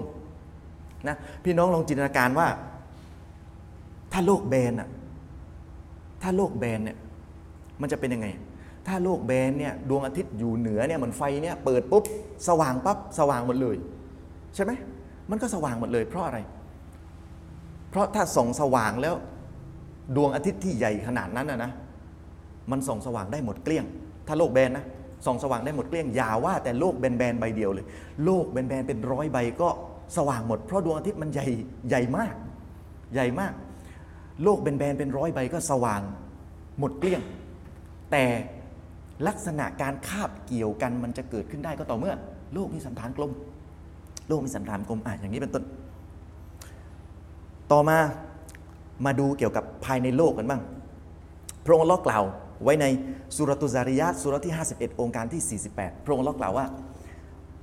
วัลอัรดอฟารชนาฮาฟเนมันมาฮิดุนและแผ่นดินนั้นเราได้แผ่ขยายมันออกไป ดังนั้นเราเป็นผู้แผ่ขยายที่ยอดเยี่ยม ดังนั้นเราเป็นผู้แผ่ขยายที่ยอดเยี่ยม พี่น้อง ความรู้วิทยาการสมัยใหม่ในปัจจุบันนี้เนี่ยในทางธรณีวิทยา เรารู้ว่าเดิมทีแผ่นดินโลกเนี่ยเคยมีแค่แผ่นเดียว เคยมีแค่แผ่นเดียว ซึ่งเรียกว่าอะไร เรียกว่าแพนเจีย พี่น้อง search คำนี้ได้เลยนะ แล้วพี่น้องจะเห็นภาพแพนเจีย มันคือสภาพของแผ่นดินโลกในยุคแรกเริ่ม คือมันเป็นแผ่นเดียวนะโดยนักธรณีวิทยาเนี่ยเขาเอาความรู้จากการที่แผ่นเปลือกโลกเนี่ยมันมีการเคลื่อนที่ ในขณะเดียวกันสภาพทางภูมิศาสตร์ของแต่ละทวีปอะมันเป็นร่องรอยที่สามารถต่อเข้ากันได้ และความรู้ต่างๆ อีกมากมาย และได้ข้อสรุปว่าเดิมทีนะ่ะมันเป็นแผ่นเดียว และมันถูกแผ่ขยายออกจากกัน แล้วท่านนบีมุฮัมมัดจะรู้ได้ไงว่าแผ่นดินเนี่ยถูกแผ่ขยาย แน่นอนว่าต้องรับความรู้มาจากพระองค์อัลลอฮ์อย่างแน่นอนนะครับอ่า ต่อมา พระองค์ลลอกล่าวไว้ในสุรตุนารอฟสุรที่ 7 องค์การที่ 57 เป็นเรื่องเกี่ยวกับก้อนเมฆก้อนเมฆพระองค์ลลอกล่าวว่าวะฮุวัลลาซียุสิลุริยะฮบุชรอมไบนายาได้รอหมติ และพระองค์นั้นคือผู้ที่ทรงส่งลมมาเป็นข่าวดี เบื้องหน้าความเอ็นดูเมตตาของพระองค์นะฮัตตาอิซาอากอลลัตซาฮาบังซิกอลา จนกระทั่งเมื่อมันได้แบกเมฆอันหนักอึ้งไว้ ท่านนาบีมูฮัมมัดบอกว่าเมฆเนี่ยมันมีลักษณะหนักอึ้งวิทยาการความรู้ในปัจจุบันอธิบายว่า ก้อนเมฆเนี่ยอย่างอย่างเมฆประเภทคิวมูลัสในรัศมีหนึ่งตารางกิโลเมตรเนี่ยมันมีน้ำหนักถึง 5 0 0แสนตัน ประมาณการกันว่ามีน้ำหนักถึง 5 0 0แสนตัน หมายความว่าไง เปรียบเทียบให้เห็นภาพไปอย่างเช่นว่า รถ 10 ล้อบรรทุกเต็มเอียดเนี่ยประมาณ 25 ตัน รถ 10 ล้อแบบนั้นอะ20,000 คัน 20,000 คัน จึงจะเท่ากับจึงจะเท่ากับ 5 0 0แสนตันนะนะเมฆหนึ่งตารางกิโลเมตร ซึ่งเมฆเนี่ยที่เราเห็นเป็นปุยนุ่น เป็นเหมือนกับไอ้น้ำที่อยู่ข้างหน้านะไอ้ที่อยู่ข้างหน้านะมันไม่รู้กี่ตารางกิโลเมตรนะไม่รู้กี่ตารางกิโลเมตรนะที่อยู่ข้างหน้านั่นนะท่านนบีมันจะไปรู้ได้ยังไงว่ามันมีลักษณะที่หนักอึ้งนะอ่าอันนี้ข้อสังเกต นะข้อสังเกตว่าความรู้ต่างๆเนี่ยต้องมาจากพระเจ้า พระเจ้าต้องมีจริง ก็คืออัลลอฮ์นะครับ ต่อมาพระองค์อัลลอฮ์กล่าวไว้ในสุรตุนนบะสุรที่ 78 องค์การที่6ถึง7พระองค์อัลลอฮ์กล่าวว่าอัลัมนะจาลิลอัรดอมิฮาดา แล้วเราไม่ได้ทำให้แผ่นดินเป็นพื้นราบหรอกหรือ วันจิบาลาเอาตาดา และไม่ได้ทำให้ภูเขานั้นเป็นดังเอาตาดหรอกหรือ แผ่นดินโลกเนี่ยมันมีลักษณะเป็นพื้นราบจำนวนมาก ซึ่งถ้าเราไปดูดาวดวงอื่นเนี่ยจำนวนมากเลยมหาศาลเลยส่วนใหญ่ จะมีลักษณะเป็นครุขระมีก้อนหินระเกะระกะ ถ้าอยู่นะก็ก็ก็คืออยู่ได้อย่างยากลำบากนะแต่โลกนี้มันเขาเรียกว่ามันมีความง่ายดายมีลักษณะเป็นพื้นราบเป็นจำนวนมากนะและพระองค์เราก็ได้เปรียบเทียบภูเขาเป็นดังเอาตาร์พี่น้อง นี่คือพื้นดิน นี่คือพื้นดิน ระองค์เราได้เปรียบเทียบภูเขาเป็นดังเอาตาร์เอาตาร์คืออะไรเอาตาร์คือสิ่งที่ใช้ยึดตรึง หลักที่ใช้ยึดตรึงเนี่ยอะมันจะมีลักษณะอย่างนี้ ส่วนที่โผล่ออกมาเนี่ยอาจส่วนหลักที่ใช้ยึดตรึงอย่างเช่น หมุดปักเต็นท์หรือที่ใช้ยึดตรึงของอะไรก็ตามแต่ ยึดวัว ยึดอะไรก็ตามแต่นะ อันนี้คือหมุดปักเต็นท์และลักษณะมัน ส่วนที่โผล่ออกมาข้างบนเหนือพื้นดินเนี่ยมันจะมีลักษณะ ไม่สูงนะไม่ยาวนักในขณะที่ส่วนที่อยู่ข้างล่างอะมันมีรากฐานของมันลึกลงไป ในสมัยก่อนพี่น้องลองจินตนาการนะ คนเวลาเห็นภูเขาเนี่ยก็เข้าใจว่าเป็นก็เข้าใจว่าเป็นอย่างเงี้ยเนี่ยเหมือนเป็นเนินดินเฉยๆ หรือเป็นแค่ก้อนหินอะไรที่ตั้งอยู่เฉยๆ แต่ความจริงไม่ใช่ครับ ไม่ใช่ภูเขาที่เราเห็นเป็นสูงๆอย่างเงี้ยภูเขาที่เราเห็นเป็นสูงๆอย่างเงี้ยนะในความเป็นจริงมันมีรากฐานด้วย รากฐานของมันอาจจะมีขนาดเท่ากับตัวภูเขา พอๆกับตัวภูเขา หรือมีขนาด ลึกลงไปยิ่งกว่ามาก รากฐานของภูเขา ซึ่งเรื่องนี้มันจะรู้ได้ไง มันรู้ได้จากวิทยาการสมัยใหม่เท่านั้น เช่นการใช้คลื่นโซน่าการใช้คลื่นสั่นสะเทือน แล้วก็สแกนดูว่าอ๋อข้างใต้ภูเขาตกลงมันมีรากเว้ยมันไม่ใช่ว่ามันไม่ใช่ว่าเป็นเนินดินขึ้นมาเฉยๆกองดินขึ้นมาเฉยๆอย่างนี้ไม่ใช่นะครับ เพราะฉะนั้นความรู้อย่างนี้ท่านนบีมัดเอามาไม่ได้แน่นอน จะเดาไม่ได้คือลองคิดดูนะ การเดาอะมันมีเป็นล้านทางให้เดา แต่นี่เลือกเอาของถูก เอาของถูกมาสอนเนี่ยหมายความว่ายังไงนะหมายความว่าต้องรับข้อมูลมาจากอัลลอฮ์นะครับนะต่อมาพระองค์กล่าวไว้ในสุรตุรหมานสุรที่ 55 องค์การที่ 19 ถึง20 เรื่องนี้เป็นเรื่องของน้ำ ในคัมภีร์อันกุรอานนั้นกล่าวเกี่ยวเกี่ยวกับน้ำไว้หลายจุดอะผมยกมาจุดหนึ่งเป็นตัวอย่างแล้วกันนะมาเราจันบะรอยนิยันตะกียานพระองค์ทรงทำให้น่านน้ำทั้งสองนั้นก็คือน้ำแม่น้ำแล้วก็น้ำทะเลนะไหลมารวมกันใบนะหูมาระหว่างมันทั้งสองนั้นนะบัรซาคุลลายาบียันระหว่างมันทั้งสองมีที่เขาเรียกมีสิ่งขวางกั้น มันจะไม่ล้ำเขตกั้นต่อกันนะมันจะไม่ล้ำเขตกั้นต่อกัน ความรู้ในปัจจุบันเนี่ยตรวจสอบพบแล้วว่าไอ้สิ่งขวางกั้นนั้นเขาเรียกว่า homogenizing area มันมีสิ่งขวางกั้นอยู่ แน่นอนว่าน้ำไหลมารวมกันเนี่ยมันก็รวมกันนั่นแหละมันก็ผสมกันแต่คุณลักษณะของมันเขาเรียกว่าคุณลักษณะของมันไม่ไม่เปลี่ยนแปลงอะมันมันไม่ล้ำเขตกันอะมันก็ยังคงคุณลักษณะของมันเหมือนเดิมไว้ โดยมีอะไร โดยมี homogenizing area เป็นเป็นเหมือนกับว่าเยื่อเลือกผ่าน คอยปรับเปลี่ยนสภาพของน้ำและท่านนบีมุฮัมมัดจะรู้ได้ไง เอาอย่างนี้ พี่น้องลองเซิร์ชคำว่า sea does not mix" จะได้เห็นภาพ sea does not mix เนี่ยเห็นไหมเนี่ย รู้สึกว่าสีมันจางจัง sea doesn't mix นั่นแหละนะเห็นไหมเห็นไหมนะแล้วเราจะเห็นภาพเลย จะเห็นภาพเลยว่ามีเขาเรียกว่า มีสิ่งขวางกั้นอยู่แล้วน้ำสองกระแสที่มารวมกันเนี่ยมันไม่ไม่ปนกัน คุณลักษณะไม่ปนกันอะ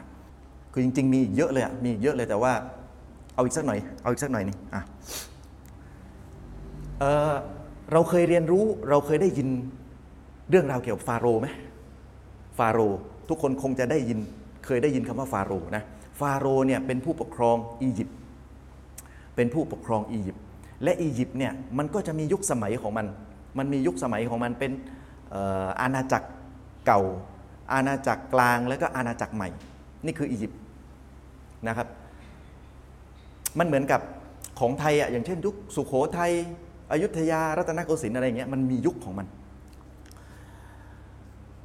ในแต่ละยุคนั้นน่ะมันก็จะมีศาสนทูต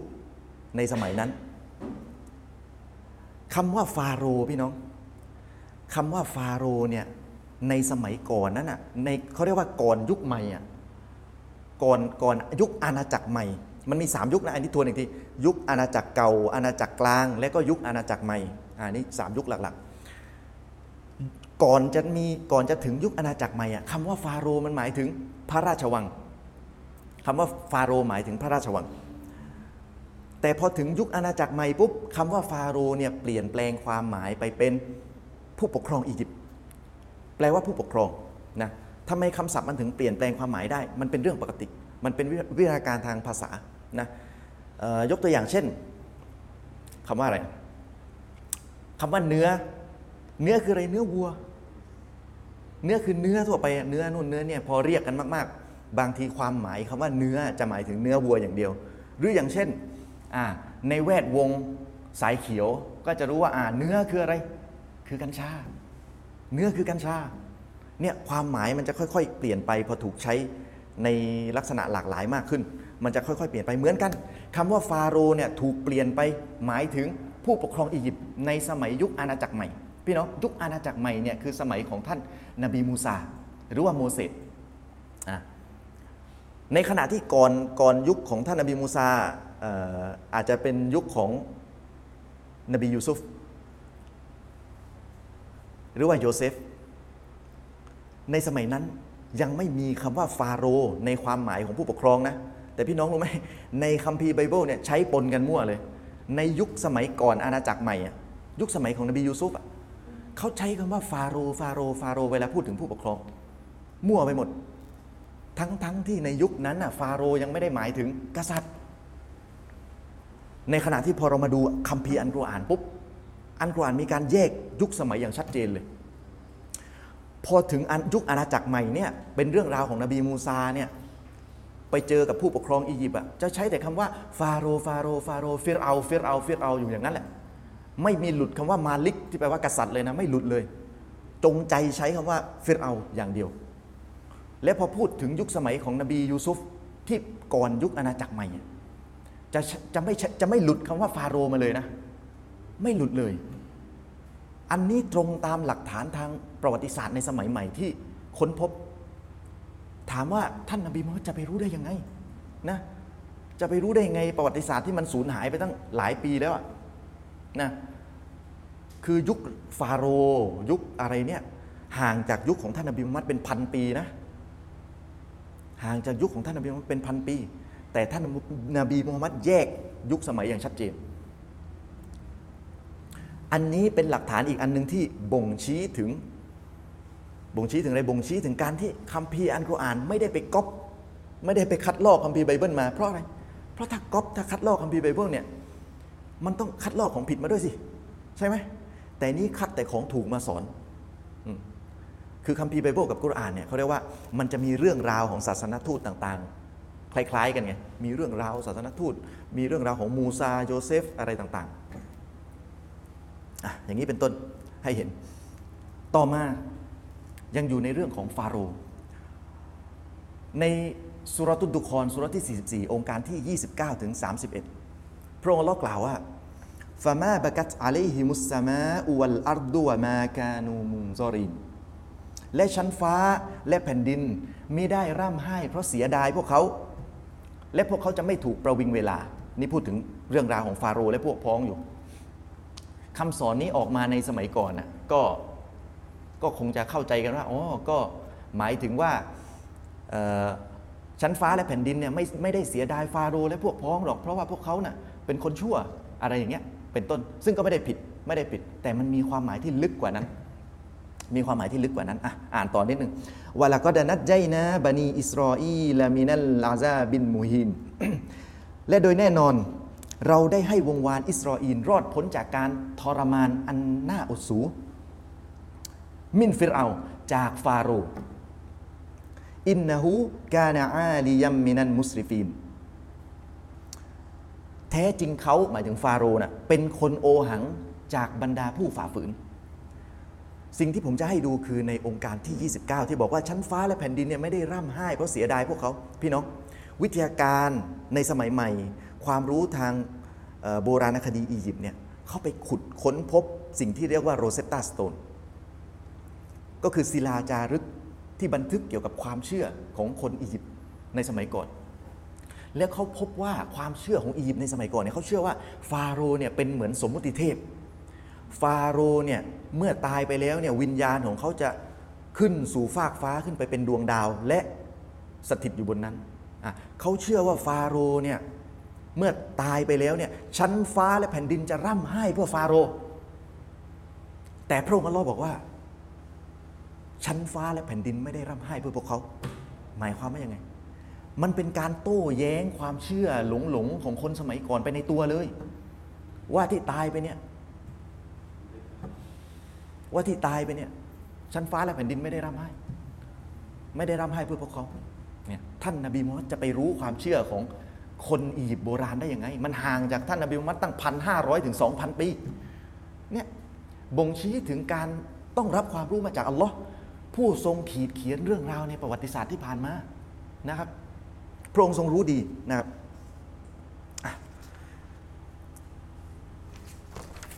จริงๆ มีมีอีกหลายองค์การนะะทีนี้ผมผมข้ามมาฮัดดิสบ้างดีกว่า มาดูฮัดดิสบ้างสักนิดหนึ่งก่อนที่จะไปพูดอีกหัวข้อต่อไปนะในฮัดดิสบทหนึ่ง ในฮะดิษบทหนึ่งในซอฮีฮ์มุสลิมเอาอันนี้แล้วกันเกี่ยวกับเรื่องฟ้าผ่า ท่านนบีมุฮัมมัดเนี่ยสอนคำสอนทั่วทั่วไปตักเตือนทั่วไปสอนคำสอนแล้วก็ปรากฏว่าคำสอนของท่านนบีมุฮัมมัดน่ะไปพาดพิงยังปรากฏการธรรมชาติอันหนึ่งก็คือฟ้าผ่า สิ่งที่ไม่รู้อ้างอิงไปยังนะในซอฮีฮ์มุสลิมหมายเลขที่ 195นะคือ ท่านนบีมุฮัมมัดพูดไว้ใจความว่า เจ้าไม่เห็นสายฟ้าที่ผ่ามาหรอกหรือนะว่ามันลงมาอย่างไร และจะกลับขึ้นไปอย่างไรในพริบตาเดียว จะกลับขึ้นไปอย่างไรในพริบตาเดียว คนสมัยก่อนเวลาดูสายฟ้าเนี่ยมองไม่ทันนะจะเห็นแค่มันฟาดลงมาใช่ไหมมองไม่ทัน แต่ว่าความรู้วิทยาศาสตร์ในปัจจุบันเนี่ยทำให้เราทราบว่าในความเป็นจริงแล้วเนี่ยฟ้าที่ผ่าลงมาเนี่ยมันจะมีสายฟ้าที่ ขึ้นไปด้วย เพราะอะไร การจะเกิดฟ้าผ่าได้ความรู้ในปัจจุบันอธิบายว่า มันเกิดจากการที่ประจุลบจำนวนมากเนี่ยรวมตัวกันบนก้อนเมฆแล้วเมื่อรวมตัวกันจำนวนมากปุ๊บมันจึงถูกดึงดูดจากประจุบวกที่อยู่ที่ภาคพื้นดิน ประจุลบจึงฟาดลงมาเป็นสายฟ้าที่ฟาดลงมา ในขณะเดียวกันประจุบวกที่อยู่ที่ภาคพื้นดินปุ๊บมันก็ถูกดึงดูดขึ้นไปด้วย มันก็ฟาดกลับขึ้นไป เป็นสายฟ้าที่ขึ้นไป ลงมาแล้วขึ้นไปนะและกล้อง super slow motion นะพี่น้อง ถ่ายให้เห็นภาพชัดๆเลยว่า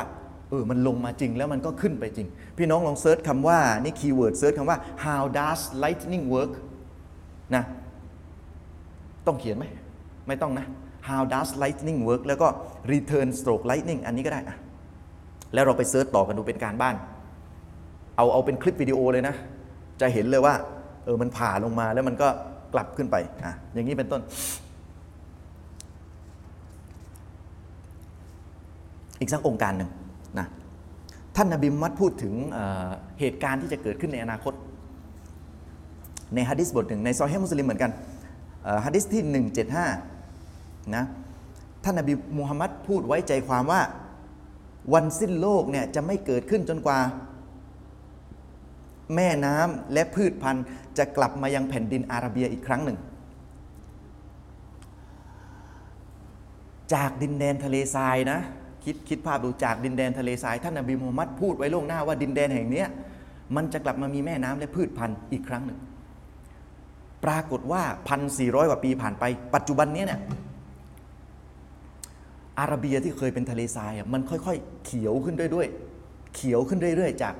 การมีต้นไม้พืชพันธุ์เพิ่มขึ้น เราสามารถ search ดูได้เลย search ดูคำว่าอาหรับ turn to green อาหรับ turn to green เราจะเห็นเราจะเห็นเลยว่า ดินแดนที่เคยเป็นทะเลทรายเนี่ยมันค่อย ๆ เขียวขึ้น มันมีภาพถ่ายจากทางนาซาเลยที่ชี้ให้เห็นว่ามีความเปลี่ยนแปลงยังไงนะมีความเปลี่ยนแปลงยังไงแบบว่า แต่ละช่วง 10 ปี 10 ปีที่ผ่านไปเนี่ยอาหรับมีพื้นที่สีเขียวเพิ่มขึ้นมาก ถามว่าท่านนบีมูฮัมมัดจะไปรู้ได้ยังไง จะไปรู้อนาคตได้ยังไงว่า ในอนาคตเนี่ยแผ่นดินเนี่ยมันจะเปลี่ยนเป็นสีเขียวและจะมีแม่น้ำแน่นอนว่าเมื่อมันมีต้นไม้พืชพันธุ์มากขึ้น มันย่อมบ่งชี้ให้เห็นว่าเริ่มจะมีความชุ่มชื้น เริ่มจะมีแม่น้ำต่างๆนะ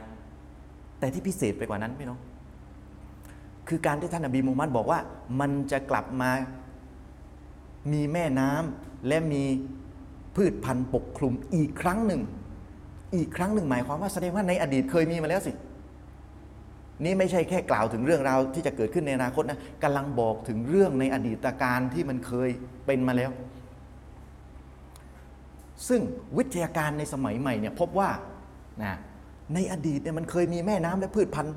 อุดมสมบูรณ์อยู่จริง ๆ เพราะอะไรเขาใช้วิทยาการสมัยใหม่ในการส่องส่องจากดาวเทียม สแกนจากดาวเทียมด้วยคลื่น อะไรต่างๆ หรือใช้คลื่นโซน่าอะไรต่างๆ เพื่อสำรวจร่องรอยของแม่น้ำโบราณ ซึ่งคนทั่วไปเนี่ยไม่มีทางที่จะรู้ได้นะ เพราะอะไรมันอยู่ลึกลงไปลึกลงไปจากพื้นดินเนี่ยเป็น 10 20 เมตร คือลึกลงไปมากอะไม่มีทางรู้ได้ แต่ท่านนบีมุฮัมมัดเอาข้อมูลเหล่านี้ลงมานะข้อมูลที่ต้องใช้อะไร ใช้ดาวเทียมในการวิเคราะห์ในการสแกนดู จะเห็นร่องรอยเขาเรียกว่าแม่น้ำที่มันเหือดแห้งไปแล้วอะแต่เขามองออกว่าเออมันเป็นเส้นมันเป็นสายมาจากแม่น้ำนู้นแม่น้ำนี้เห็นชัดเจน ปรากฏว่าได้ข้อสรุปว่าเมื่อก่อนมันเคยอุดมสมบูรณ์ จากการตรวจสอบชั้นดินหรืออะไรต่างๆ ปรากฏว่าคำพูดของท่านนบีมุฮัมมัดถูกพิสูจน์ด้วยวิทยาการในสมัยใหม่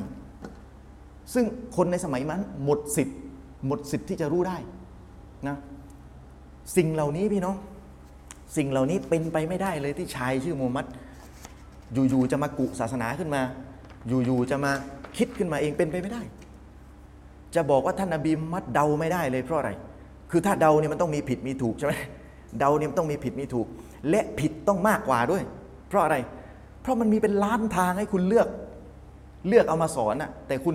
สอนแต่ของถูกทั้งนั้นเลย หมายความว่าไง ก็หมายความว่าต้องรับข้อมูลมาจากอัลลอฮ์แล้วนะ เอาแต่ของถูกของถูกของถูกมาสอนทั้งนั้นเลย ต้องรับข้อมูลมาจากอัลลอฮ์ นะผมจะยกตัวอย่างให้เห็นภาพอย่างเช่นว่า คนคนหนึ่งเนี่ยถูกลอตเตอรี่ลอตเตอรี่นี่ฮารอมนะถูกลอตเตอรี่อะสมมุตินี่ตัวอย่าง ถูกลอตเตอรี่รางวัลที่หนึ่งเราก็บอกได้ว่า เอ้ยบังเอิญมากเลยบังเอิญมากถูกลอตเตอรี่รางวัลที่หนึ่งอะพองวดต่อไปงวดที่สองเขาถูกอีกรางวัลที่หนึ่งอีกเป็นครั้งที่สองติดต่อกัน เราก็อาจจะพอพูดได้โอ้ยโคตรบังเอิญเลยบังเอิญสุด ๆเลยนะถูกเป็นครั้งที่สองติดต่อกัน แล้วถ้าเขาถูกลอตเตอรี่ครั้งที่สามติดต่อกันนะรางวัลที่หนึ่งเออเอ๊มันยังไงว่ามันมันชักจะแปลกๆแล้ว ถ้าเขาถูกครั้งที่สี่ครั้งที่ห้าครั้งที่หกครั้งที่เจ็ดแปดเก้าหมายความว่ายังไง มันหมายความว่าแบบนี้นี่คือล็อกหวยแล้ว แบบนี้นี่คือล็อกหวยแล้วนะใครที่ยังบอกว่าสภาพแบบนี้เนี่ยยังเป็นความบังเอิญอยู่อีกเนี่ยอันนี้คือเสียสติแล้วเสียสติแล้วนะมันบังเอิญไม่ได้แล้ว แรกๆนะอะไรที่บอกว่าบังเอิญอะโอ้ยบังเอิญเหตุเกิดขึ้นบังเอิญเนี่ยอาจจะพอพูดได้ พอพูดได้ว่าบังเอิญอาจจะดูฉลาดดูฉลาดอยู่ พอครั้งที่สองก็ก็ยังดูไม่แย่นะพอบังเอิญครั้งที่สามสี่ห้าหกเจ็ดแปดเก้าบังเอิญเรื่อยๆและยังตอบว่าบังเอิญอีกเนี่ยคนที่ยังพูดว่าบังเอิญเนี่ยคือ คนโง่นะประธานโทษ คนโง่นะอืมนะ เหมือนกัน ถ้าถูกลอตเตอรี่ติดต่อกัน เยอะแยะหลายครั้งนะ่ะมันล็อกหวยแล้ว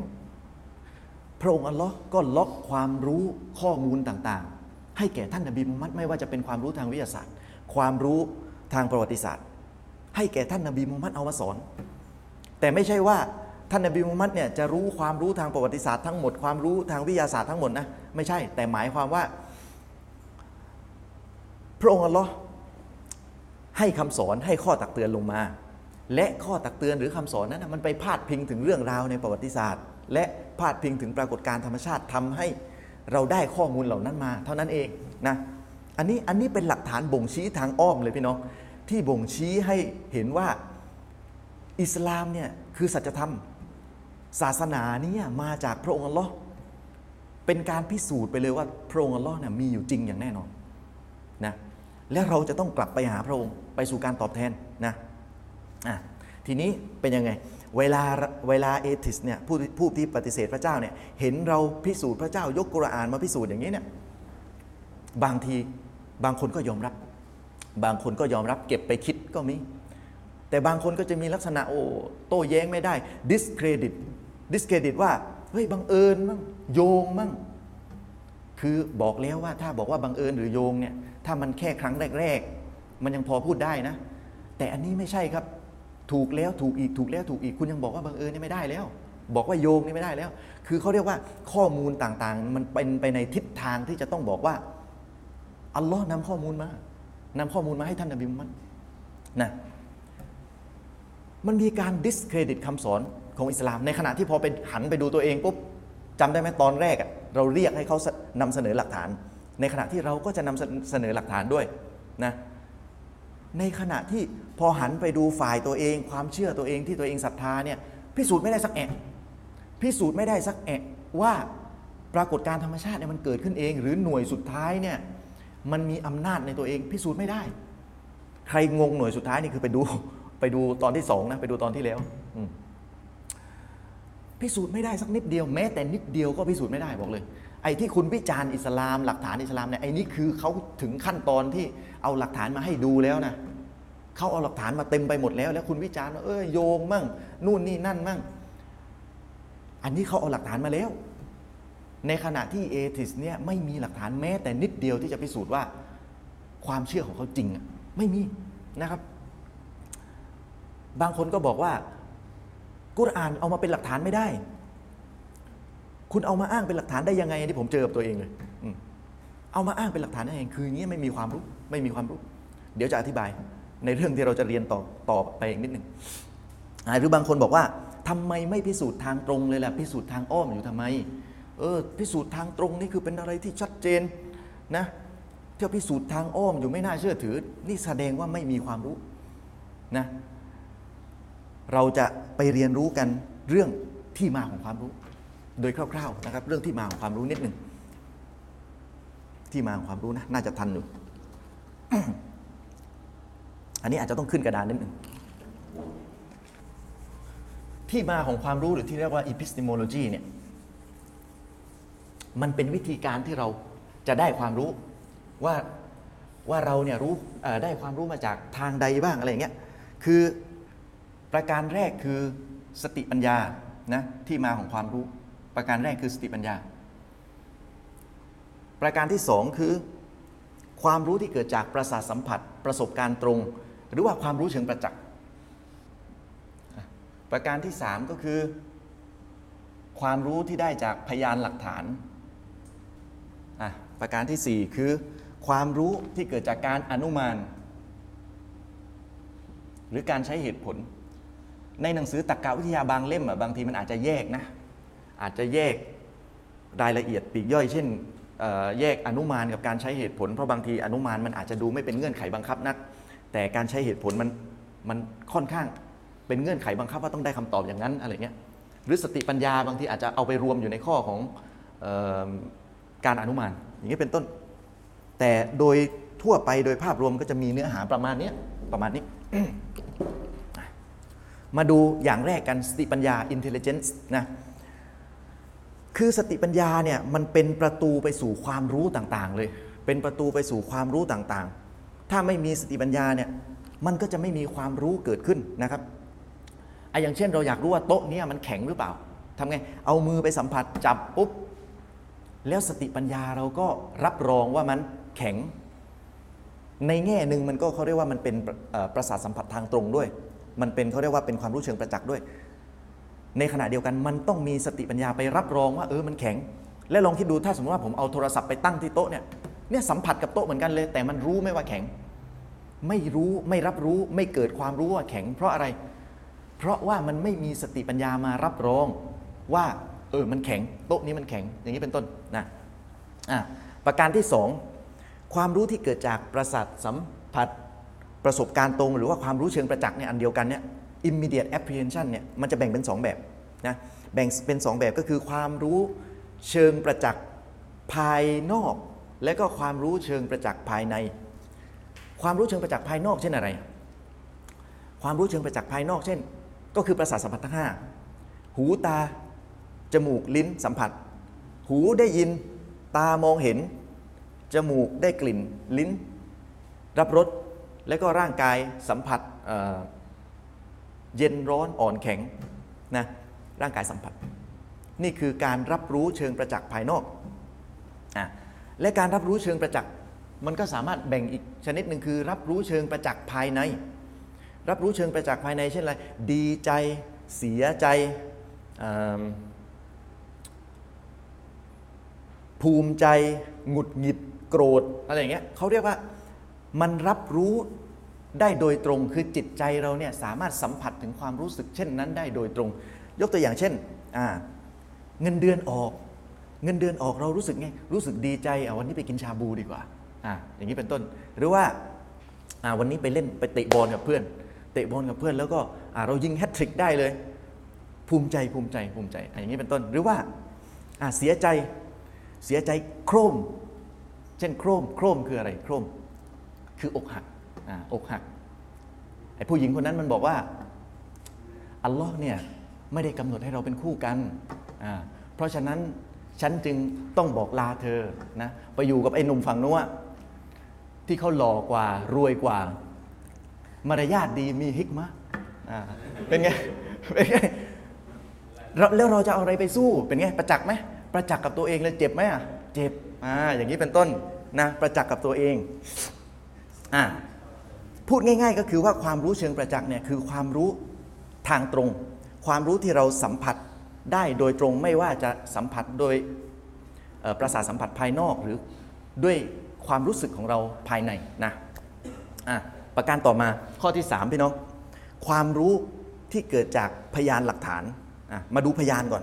พยาน testimony นะครับ ก็คือการบอกเล่าจากบุคคลที่เชื่อถือได้ ผมจะบอกว่าในชีวิตจริงนะ เรารับความรู้ด้วยวิธีด้วยวิธี testimony เนี่ยเยอะที่สุดแล้วไอคนที่บอกว่า เอ้ยต้องประสาทสัมผัสทั้ง5นะต้องทำการทดลองต้องวิทยาศาสตร์อย่างนั้นอย่างนี้ ตัวมันเองอะบางทีไม่ได้ทดลองอะไรเลยนะรับรู้ด้วยอะไร รับรู้ด้วยการออกฟังเข้ามา เพื่อนบอกอาจารย์บอกอฟังข่าว ดูในอินเทอร์เน็ต ดูใน YouTube อ่าหรืออ่านหนังสือคือเยอะแยะมากมาย เขาเรียกว่า รับความรู้แบบนี้มาอีกที แล้วรู้ได้ไงไม่โกหก รู้ได้ไงไม่โกหก เอ้ยเขาจะโกหกทำไมเรื่องแค่นี้ก่อนนั่นไง คุณเชื่อถือในประจักษ์พยาน คุณรับความรู้ผ่านประจักษ์พยาน ไม่ได้ทดลองเองเขาเรียกว่าคุณไม่ได้ประจักษ์เอง ไม่ได้ไปประจักษ์เองซะหน่อยนะส่วนใหญ่รับข้อมูลด้วยวิธีนี้ผมขอถามหน่อยว่ามันจะมีสักกี่คนกันที่ จะไปตรวจ DNA ของตัวเองกับพ่อแม่เนี่ยถึงจะยอมรับว่าเอ้ยพ่อแม่ตัวเองเนี่ยเป็นพ่อแม่แท้ๆนะส่วนใหญ่ก็ยอมรับเพราะอะไร เพราะเขาบอกมา พ่อแม่บอกมาลุงป้านะอาก็ยืนยันแล้วเราเป็นไงสิก็เชื่อถือ แค่นั้นแหละเนี่ยประจักษ์พยาน ซึ่งไอ้ testimony เนี่ยคือถ้าสมมติว่ามันมีเขาเรียกว่ามีความน่าเชื่อถือมาก มันก็จะเป็นหลักฐานที่น่าเชื่อถืออีกประการหนึ่งอะต่อมาหลักฐาน ก็ยังอยู่ในข้อ 3 นะ หลักฐานคือเขาแยกประเภทกันนิดหน่อย หลักฐานหรือว่า authority เนี่ยก็คืออำนาจที่ครอบงำความคิดของเราเพื่อยืนยันความจริงบางอย่าง อาจจะฟังดูยากหน่อย แต่จะยกตัวอย่างแล้วจะเข้าใจนะอย่างเช่น บุคคล วัตถุอ่าวัตถุในที่เกิดเหตุตำรา สถาบันที่น่าเชื่อถือ ผู้เชี่ยวชาญ ศิลาจารึก พงศาวดาร คัมภีร์คัมภีร์ก็อยู่ในนี้คัมภีร์ด้วย แล้วก็กฎทางเหตุผลด้วย กฎทางเหตุผลก็อยู่ในนี้ด้วย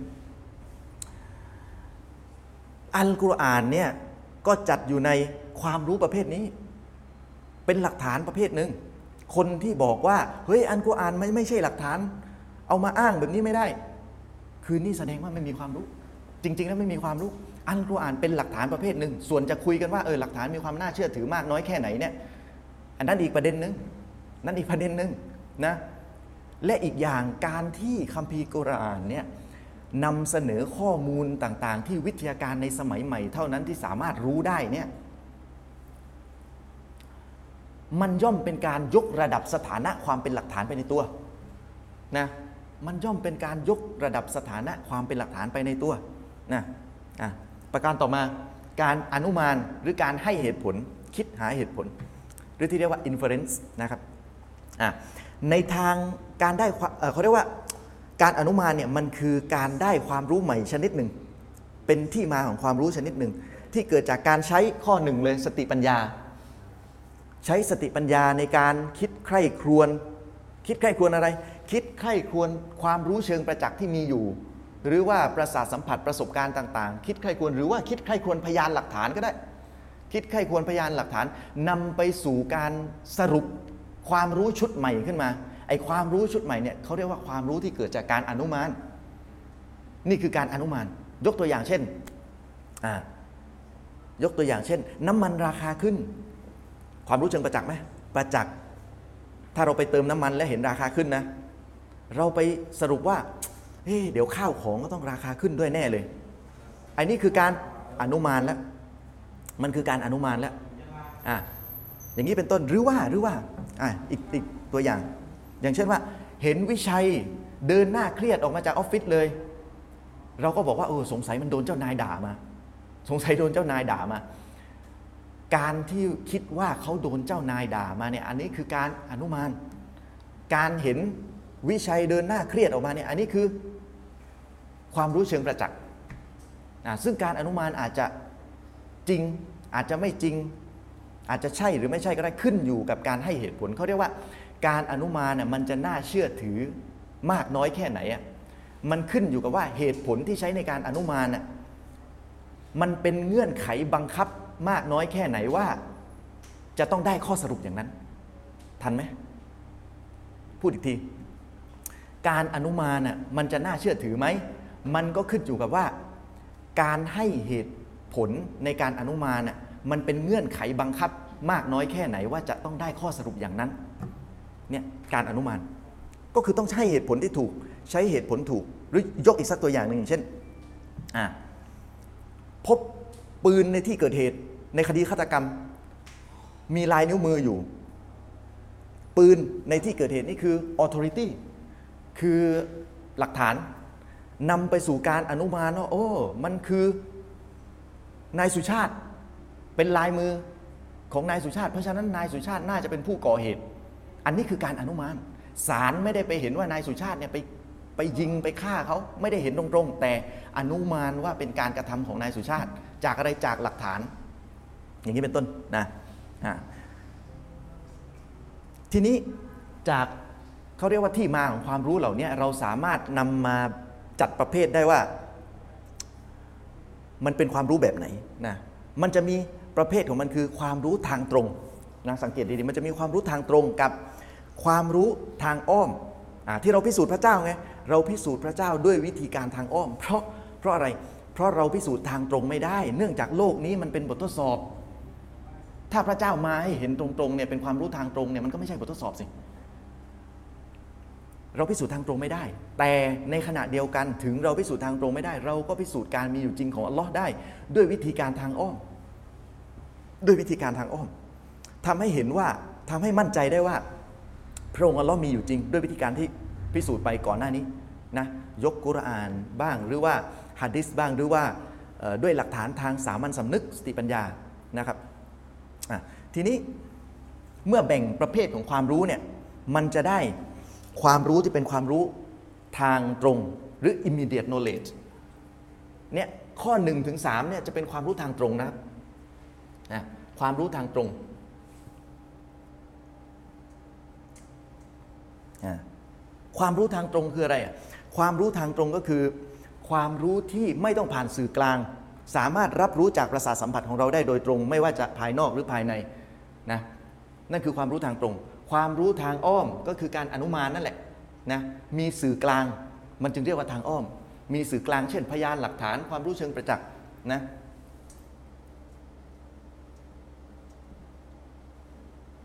แต่ว่าทั้งความรู้ทางตรงและทางอ้อมเนี่ยจริง ๆ มันก็เขาเรียกว่ามันไม่ได้มีความแน่นอนนะไม่ใช่ว่าความรู้ทางตรงแล้วจะเป็นอะไรที่แน่นอนนะไม่ใช่นะครับ ความรู้ทางอ้อมก็เป็นการอนุมานบางครั้งก็อาจจะอนุมานผิดอย่างที่บอกไปเมื่อสักครู่นี้ ทางตรงก็เหมือนกัน อาจจะผิดก็ได้เพราะอะไร เพราะว่าประสาทสัมผัสของเราบางครั้ง ไม่ได้มีมากพอที่จะรับรู้ว่าอะไรคือความจริงแท้กันแน่ ไม่ได้มีมากพอหรือความรู้เราไม่ถึง ยกตัวอย่างเช่น เราเห็นแอ่งน้ำไกลๆบนถนนน่ะในช่วงเวลากลางวันเวลาขับรถหรืออะไรเงี้ยเราเห็นแอ่งน้ำพอเข้าไปใกล้ มันไม่มีอยู่จริง อย่างนี้เป็นต้น หรือว่าเราเห็น แสงจากดวงดาวอะตอนกลางคืน เราก็คิดว่าโอ้ยมีดวงดาวเต็มไปหมดเลย ทั้งทั้งที่บางครั้ง ดาวดวงนั้นอาจจะดับไปแล้วก็ได้ อาจจะแตกสลายไปแล้วก็ได้ แต่เพียงแต่ว่าแสงมันเพิ่งเดินทางมาถึงเรามันใช้เวลา อย่างนี้เป็นต้นหรือว่า เราเห็นดวงจันทร์มีแสงเราอาจจะไปสรุปว่าโอ้มันมีแสงในตัวเองทั้งทั้งที่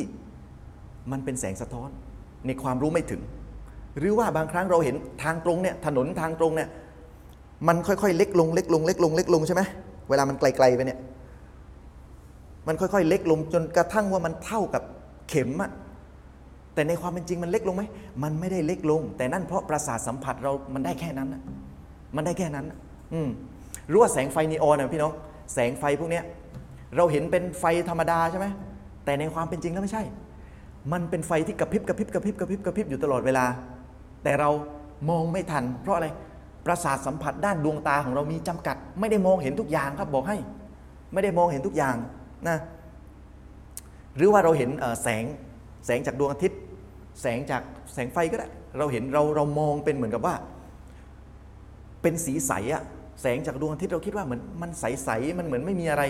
ในความเป็นจริงแล้วเนี่ยมีตั้งหลายสีอยู่ในนั้น พอเอาปริซึมไปวางปุ๊บหรือว่ามีละอองน้ำอะไรเงี้ยแล้วแสงมันผ่านปริซึมผ่านละอองน้ำปุ๊บมันก็หักเหเป็น เป็นสีต่างๆ ม่วงครามน้ำเงินเขียวเหลืองแสดแดง เห็นไหมแสดงว่าประสาทสัมผัสทางดวงตาเราเนี่ยมีจำกัดคุณไม่ได้เห็นทุกอย่างหรอกนะหูเราก็เหมือนกันที่ได้ยินเนี่ยเราได้ยินแค่คลื่นเสียงในช่วงหนึ่งเท่านั้นเอง ไม่ได้เห็นทุกอย่างนะ ไม่ได้เห็นทุกอย่างมีอีกหลายเสียงที่เราไม่ได้ยิน ดังนั้นประสบการณ์ทางตรงไม่ใช่เป็นอะไรที่แน่นอนนะครับ ประสบการณ์ทางตรงมันจะแน่นอนได้ยังไงเนี่ย เราไม่ได้รับรู้ทุกอย่างไงมันไม่ได้ใช่มันไม่ใช่อะไรที่แน่นอนแต่เขาเรียกว่าทั้งประสบการณ์ทางตรง หรือประสบการณ์ทางอ้อมเนี่ยมันจะจริงหรือไม่จริงมันขึ้นอยู่กับว่าคุณใช้เหตุผลในการในการอธิบายมันได้ถูกต้องหรือเปล่า ไม่ว่าจะเป็นทางตรงทางอ้อมนะถ้าใช้เหตุผลอธิบายอธิบายผิดเนี่ยมันก็ผิด ถ้าใช้เหตุผลอธิบายได้สอดคล้องได้ถูกต้องมันก็ถูกนะลองคิดดูนะ ประสาทสัมผัสเราจำกัดแค่นี้ ดวงตาก็ไม่ได้เห็นทุกอย่าง หูก็ไม่ได้ยินทุกอย่าง คิดดูนะ กล้าดียังไงมาบอกว่าพระเจ้าไม่มีอยู่จริง กล้าดียังไงมาบอกว่าอัลลอฮ์ไม่มีอยู่จริงเนี่ยประมาทเกินไปนะระวังจะตกนรกบอกให้ อืแต่บอกแล้วว่าการขู่ได้นรกนี่คือความหวังดีอ่าพี่น้อง ไอประสบการณ์ทางตรงเนี่ยที่หนักไปกว่านั้นนะพี่น้องที่หนักไปกว่านั้น การเห็นผีเนี่ยทางทางทางตรงทางอ้อม เห็นผีเห็นผี คนที่บอกว่าเห็นผีทางตรง ก็เขาเห็นนะเราอาจจะไม่เห็นแต่เขาเห็นนะนี่มันทางตรงชัดๆนะะการได้ยินเสียงผี การการเห็น UFO ก็ประสบการณ์ทางตรงนะนะการเล่นของทำไสยศาสตร์หรือว่าไอ้เอ่อพวกคุณยานทิพย์พวกนายจิตสัมผัสอะไรอย่างเงี้ยพวกเขาบอกว่าสามารถที่จะ รับรู้ถึงผีได้ รับรู้ถึงผีได้เขาบอกเงี้ยอันนั้นประสบการณ์ทางตรงนะนี่ประสบการณ์ทางตรง ผมจะแสดงให้เห็นว่าประสบการณ์ทางตรงเนี่ยจริง ๆ ไม่ใช่อะไรที่แน่นอนเขาเรียกว่าอย่าเอามาเกทับการพิสูจน์ทางอ้อมไร้สาระไร้สาระมันมีแง่มุมที่ไร้สาระของมันทั้งนั้น ไม่ว่าจะเป็นประสบการณ์ทางตรง หรือประสบการณ์ทางอ้อม คุณต้องเอาไปผูกกับการใช้เหตุผลที่ถูกต้องเสมอ มันถึงจะได้คำตอบที่ถูกต้อง เพราะอะไร เพราะเหตุผลที่ถูกต้องเนี่ยมันผูกพันอยู่กับความจริงเสมอ ฟังดีๆนะนี่สำคัญ เหตุผลที่ถูกต้องมันผูกพันอยู่กับความจริงเสมอ ถ้าคุณใช้เหตุผลแล้วแล้วได้คำตอบที่ไม่จริงอะแสดงว่าคุณใช้เหตุผลผิด มันเป็นไปไม่ได้ถ้าใช้เหตุผลถูกต้อง แล้วจะได้เหตุผลผิด เอ้ย แล้วจะได้คำตอบที่ผิดไม่ใช่ เมื่อใช้เหตุผลที่ถูกต้อง คุณจะได้คำตอบที่จริง จริงเสมอ เพราะ เหตุผลที่ถูกต้องผูกพันอยู่กับความจริงเสมอ แต่ประสบการณ์ตรงหรือการพิสูจน์ทางอ้อม ไม่เคยผูกพันอยู่กับความจริงเลย ประสบการณ์ตรงไม่เคยผูกพันอยู่กับความจริงเลย คุณต้องใช้เหตุผลที่ถูกต้องเท่านั้นนะทีนี้อยากถามว่ามุสลิมเนี่ยใช้เหตุผลผิดตรงไหน ที่ผ่านมาเนี่ยเราใช้เหตุผลผิดตรงไหนนะคัมภีอัลกุรอานนำข้อมูลหลากหลายเยอะแยะมากมายที่ วิทยาการในสมัยใหม่เท่านั้น ที่จะพิสูจน์ได้ และเอามาพูดเอามาสอน เอาแต่ของถูกมาสอนซ้ำแล้วซ้ำเล่า ซ้ำแล้วซ้ำเล่า ด้วยการใช้เหตุผลที่ถูกต้องเนี่ยมันต้องได้ข้อสรุปว่าท่านนาบีมูฮัมมัดศ็อลลัลลอฮุอลลอฮุอะลัยฮิวะอาลิฮิวะสัลลัมต้องนำข้อมูลมาจากพระองค์อัลลอฮ์เท่านั้น เป็นหลักฐานบ่งชี้ว่า อัลลอฮ์มีจริง ศาสนาอิสลามคือสัจธรรมจากอัลลอฮ์เนี่ยชัดเจนแจ่มแจ้ง เมื่อเรามองในภาพรวมไม่ว่าจะเป็นด้านเหตุผล ไม่ว่าจะเป็นด้าน การใช้หลักฐาน และด้านต่างๆ และเดี๋ยวจะมีตอนต่อไปตอนต่อๆไปอีกอาจจะพูดถึงเรื่องเขาเรียกว่าความไม่ขัดแย้งกันในตัวเอง ค่อยว่ากันนะแค่นี้เขาเรียกว่ามันก็ชัดมากพอแล้วที่จะแสดงให้เห็นว่า อิสลามเป็นสัจธรรมนะอิสลามเป็นสัจธรรมอะและสุดท้าย เมื่อเราพิสูจน์เมื่อเราใคร่ครวญกันมาแล้วว่า ศาสนาอิสลามเนี่ยคือสัจธรรมจากหลักฐานต่างๆ ในขณะที่เอทิสไม่สามารถที่จะเอาหลักฐานมาสนับสนุนความเชื่อของตัวเองได้เลยว่า รู้ได้ไงว่าพระเจ้าไม่มีจริง ว่ารู้ได้ไงว่าปรากฏการธรรมชาติเกิดขึ้นได้เอง รู้ได้ไงว่าจักรวาลนี้เกิดขึ้นมาเองอย่างเงี้ยไม่มีหลักฐานตรงๆนะ ไม่มีหลักฐาน เพราะฉะนั้นขอให้ยำเกรงพระองค์อัลลอฮ์ไว้นะขอย้ำเตือนทุกคนเป็นการตักเตือนตัวผมเองแล้วก็ตักเตือนทุกคนให้มีความจำเกรงต่อพระองค์อัลลอฮ์เพราะเราทุกคนเนี่ยสุดท้ายต้องกลับไปหาพระองค์อัลลอฮ์ต้องตายต้องตายทุกคนนะคนที่เขา คาดหวังจะใช้ชีวิตในวันนี้ คนที่เขาคาดหวังอะเขาเรียกว่าคนที่เขาตายไปเมื่อวานอะเขาก็คาดหวังจะใช้ชีวิตในวันนี้เหมือนกับเรานี่แหละ เพราะฉะนั้นอย่าเหลือง อย่าเหลืองคิดว่าเฮ้ยยังไม่ถึงคราวของเรา เราต้องเตรียมตัวไว้ในฐานะมุสลิม เราต้องระมัดระวังอะไรที่ทำผิด ก็ต้องเตาบัดตัว แล้วก็ให้พยายามทำตัวเองให้อยู่บนความดีตามหลักการศาสนา ส่วนคนที่ไม่ใช่มุสลิม ก็ต้องมารับอิสลาม ไม่งั้นตกนรกนะอัลลอฮ์กล่าวไว้ในสุรตุนบากรอสุรที่สององค์การที่ 24 พระองค์อัลลอฮ์กล่าวว่า ในตอนท้ายอายะเนี่ยนะพระองค์อัลลอฮ์กล่าวว่า ฟัตตะกุนนารอลลตีวะกูดูฮันนาสุวันฮิจารอจงเกรงกลัวไฟนรกเถิด เพราะว่าในนั้นน่ะ มันจะมีเชื้อเพลิงเป็นมนุษย์และก็ก้อนหินอุเอจัดลินกาฟิรีน ถูกจัดเตรียมไว้สำหรับบรรดาผู้ปฏิเสธศรัทธา และแน่นอนว่าการเตือนด้วยไฟนรกเนี่ยมันคือความหวังดี เราไม่ต้องการให้มนุษย์คนหนึ่งคนใด ไปตกนรก เรารู้ว่าทางข้างหน้า มันอันตราย เราก็ต้องเตือนเพื่อนมนุษย์นะ นี่คือความเตือนอนี่คือเขาเรียกว่าการเตือนที่บริสุทธิ์ใจเป็นความหวังดีจากมุสลิมนะเพราะฉะนั้นต่างศาสนิกให้ศึกษาอิสลาม พยายามศึกษาอิสลาม แล้วก็มารับอิสลาม มาเป็นผู้ศรัทธาต่อลเลาะห์มาเป็นมุสลิม แล้วเราจะได้เข้าสวรรค์ไปด้วยกันإن شاء اللهนะครับสำหรับวันนี้เนื้อหาทั้งหมดก็จบเพียงเท่านี้นะครับถ้ามีความผิดพลาด ประการใดหรือคำพูดอะไรที่ไม่เหมาะสมยังไงก็แล้วแต่ก็ขอมาอัฟไว้ณที่นี้ด้วยนะครับوبالله التوفيق والهداية السلام عليكم ورحمة الله وبركاته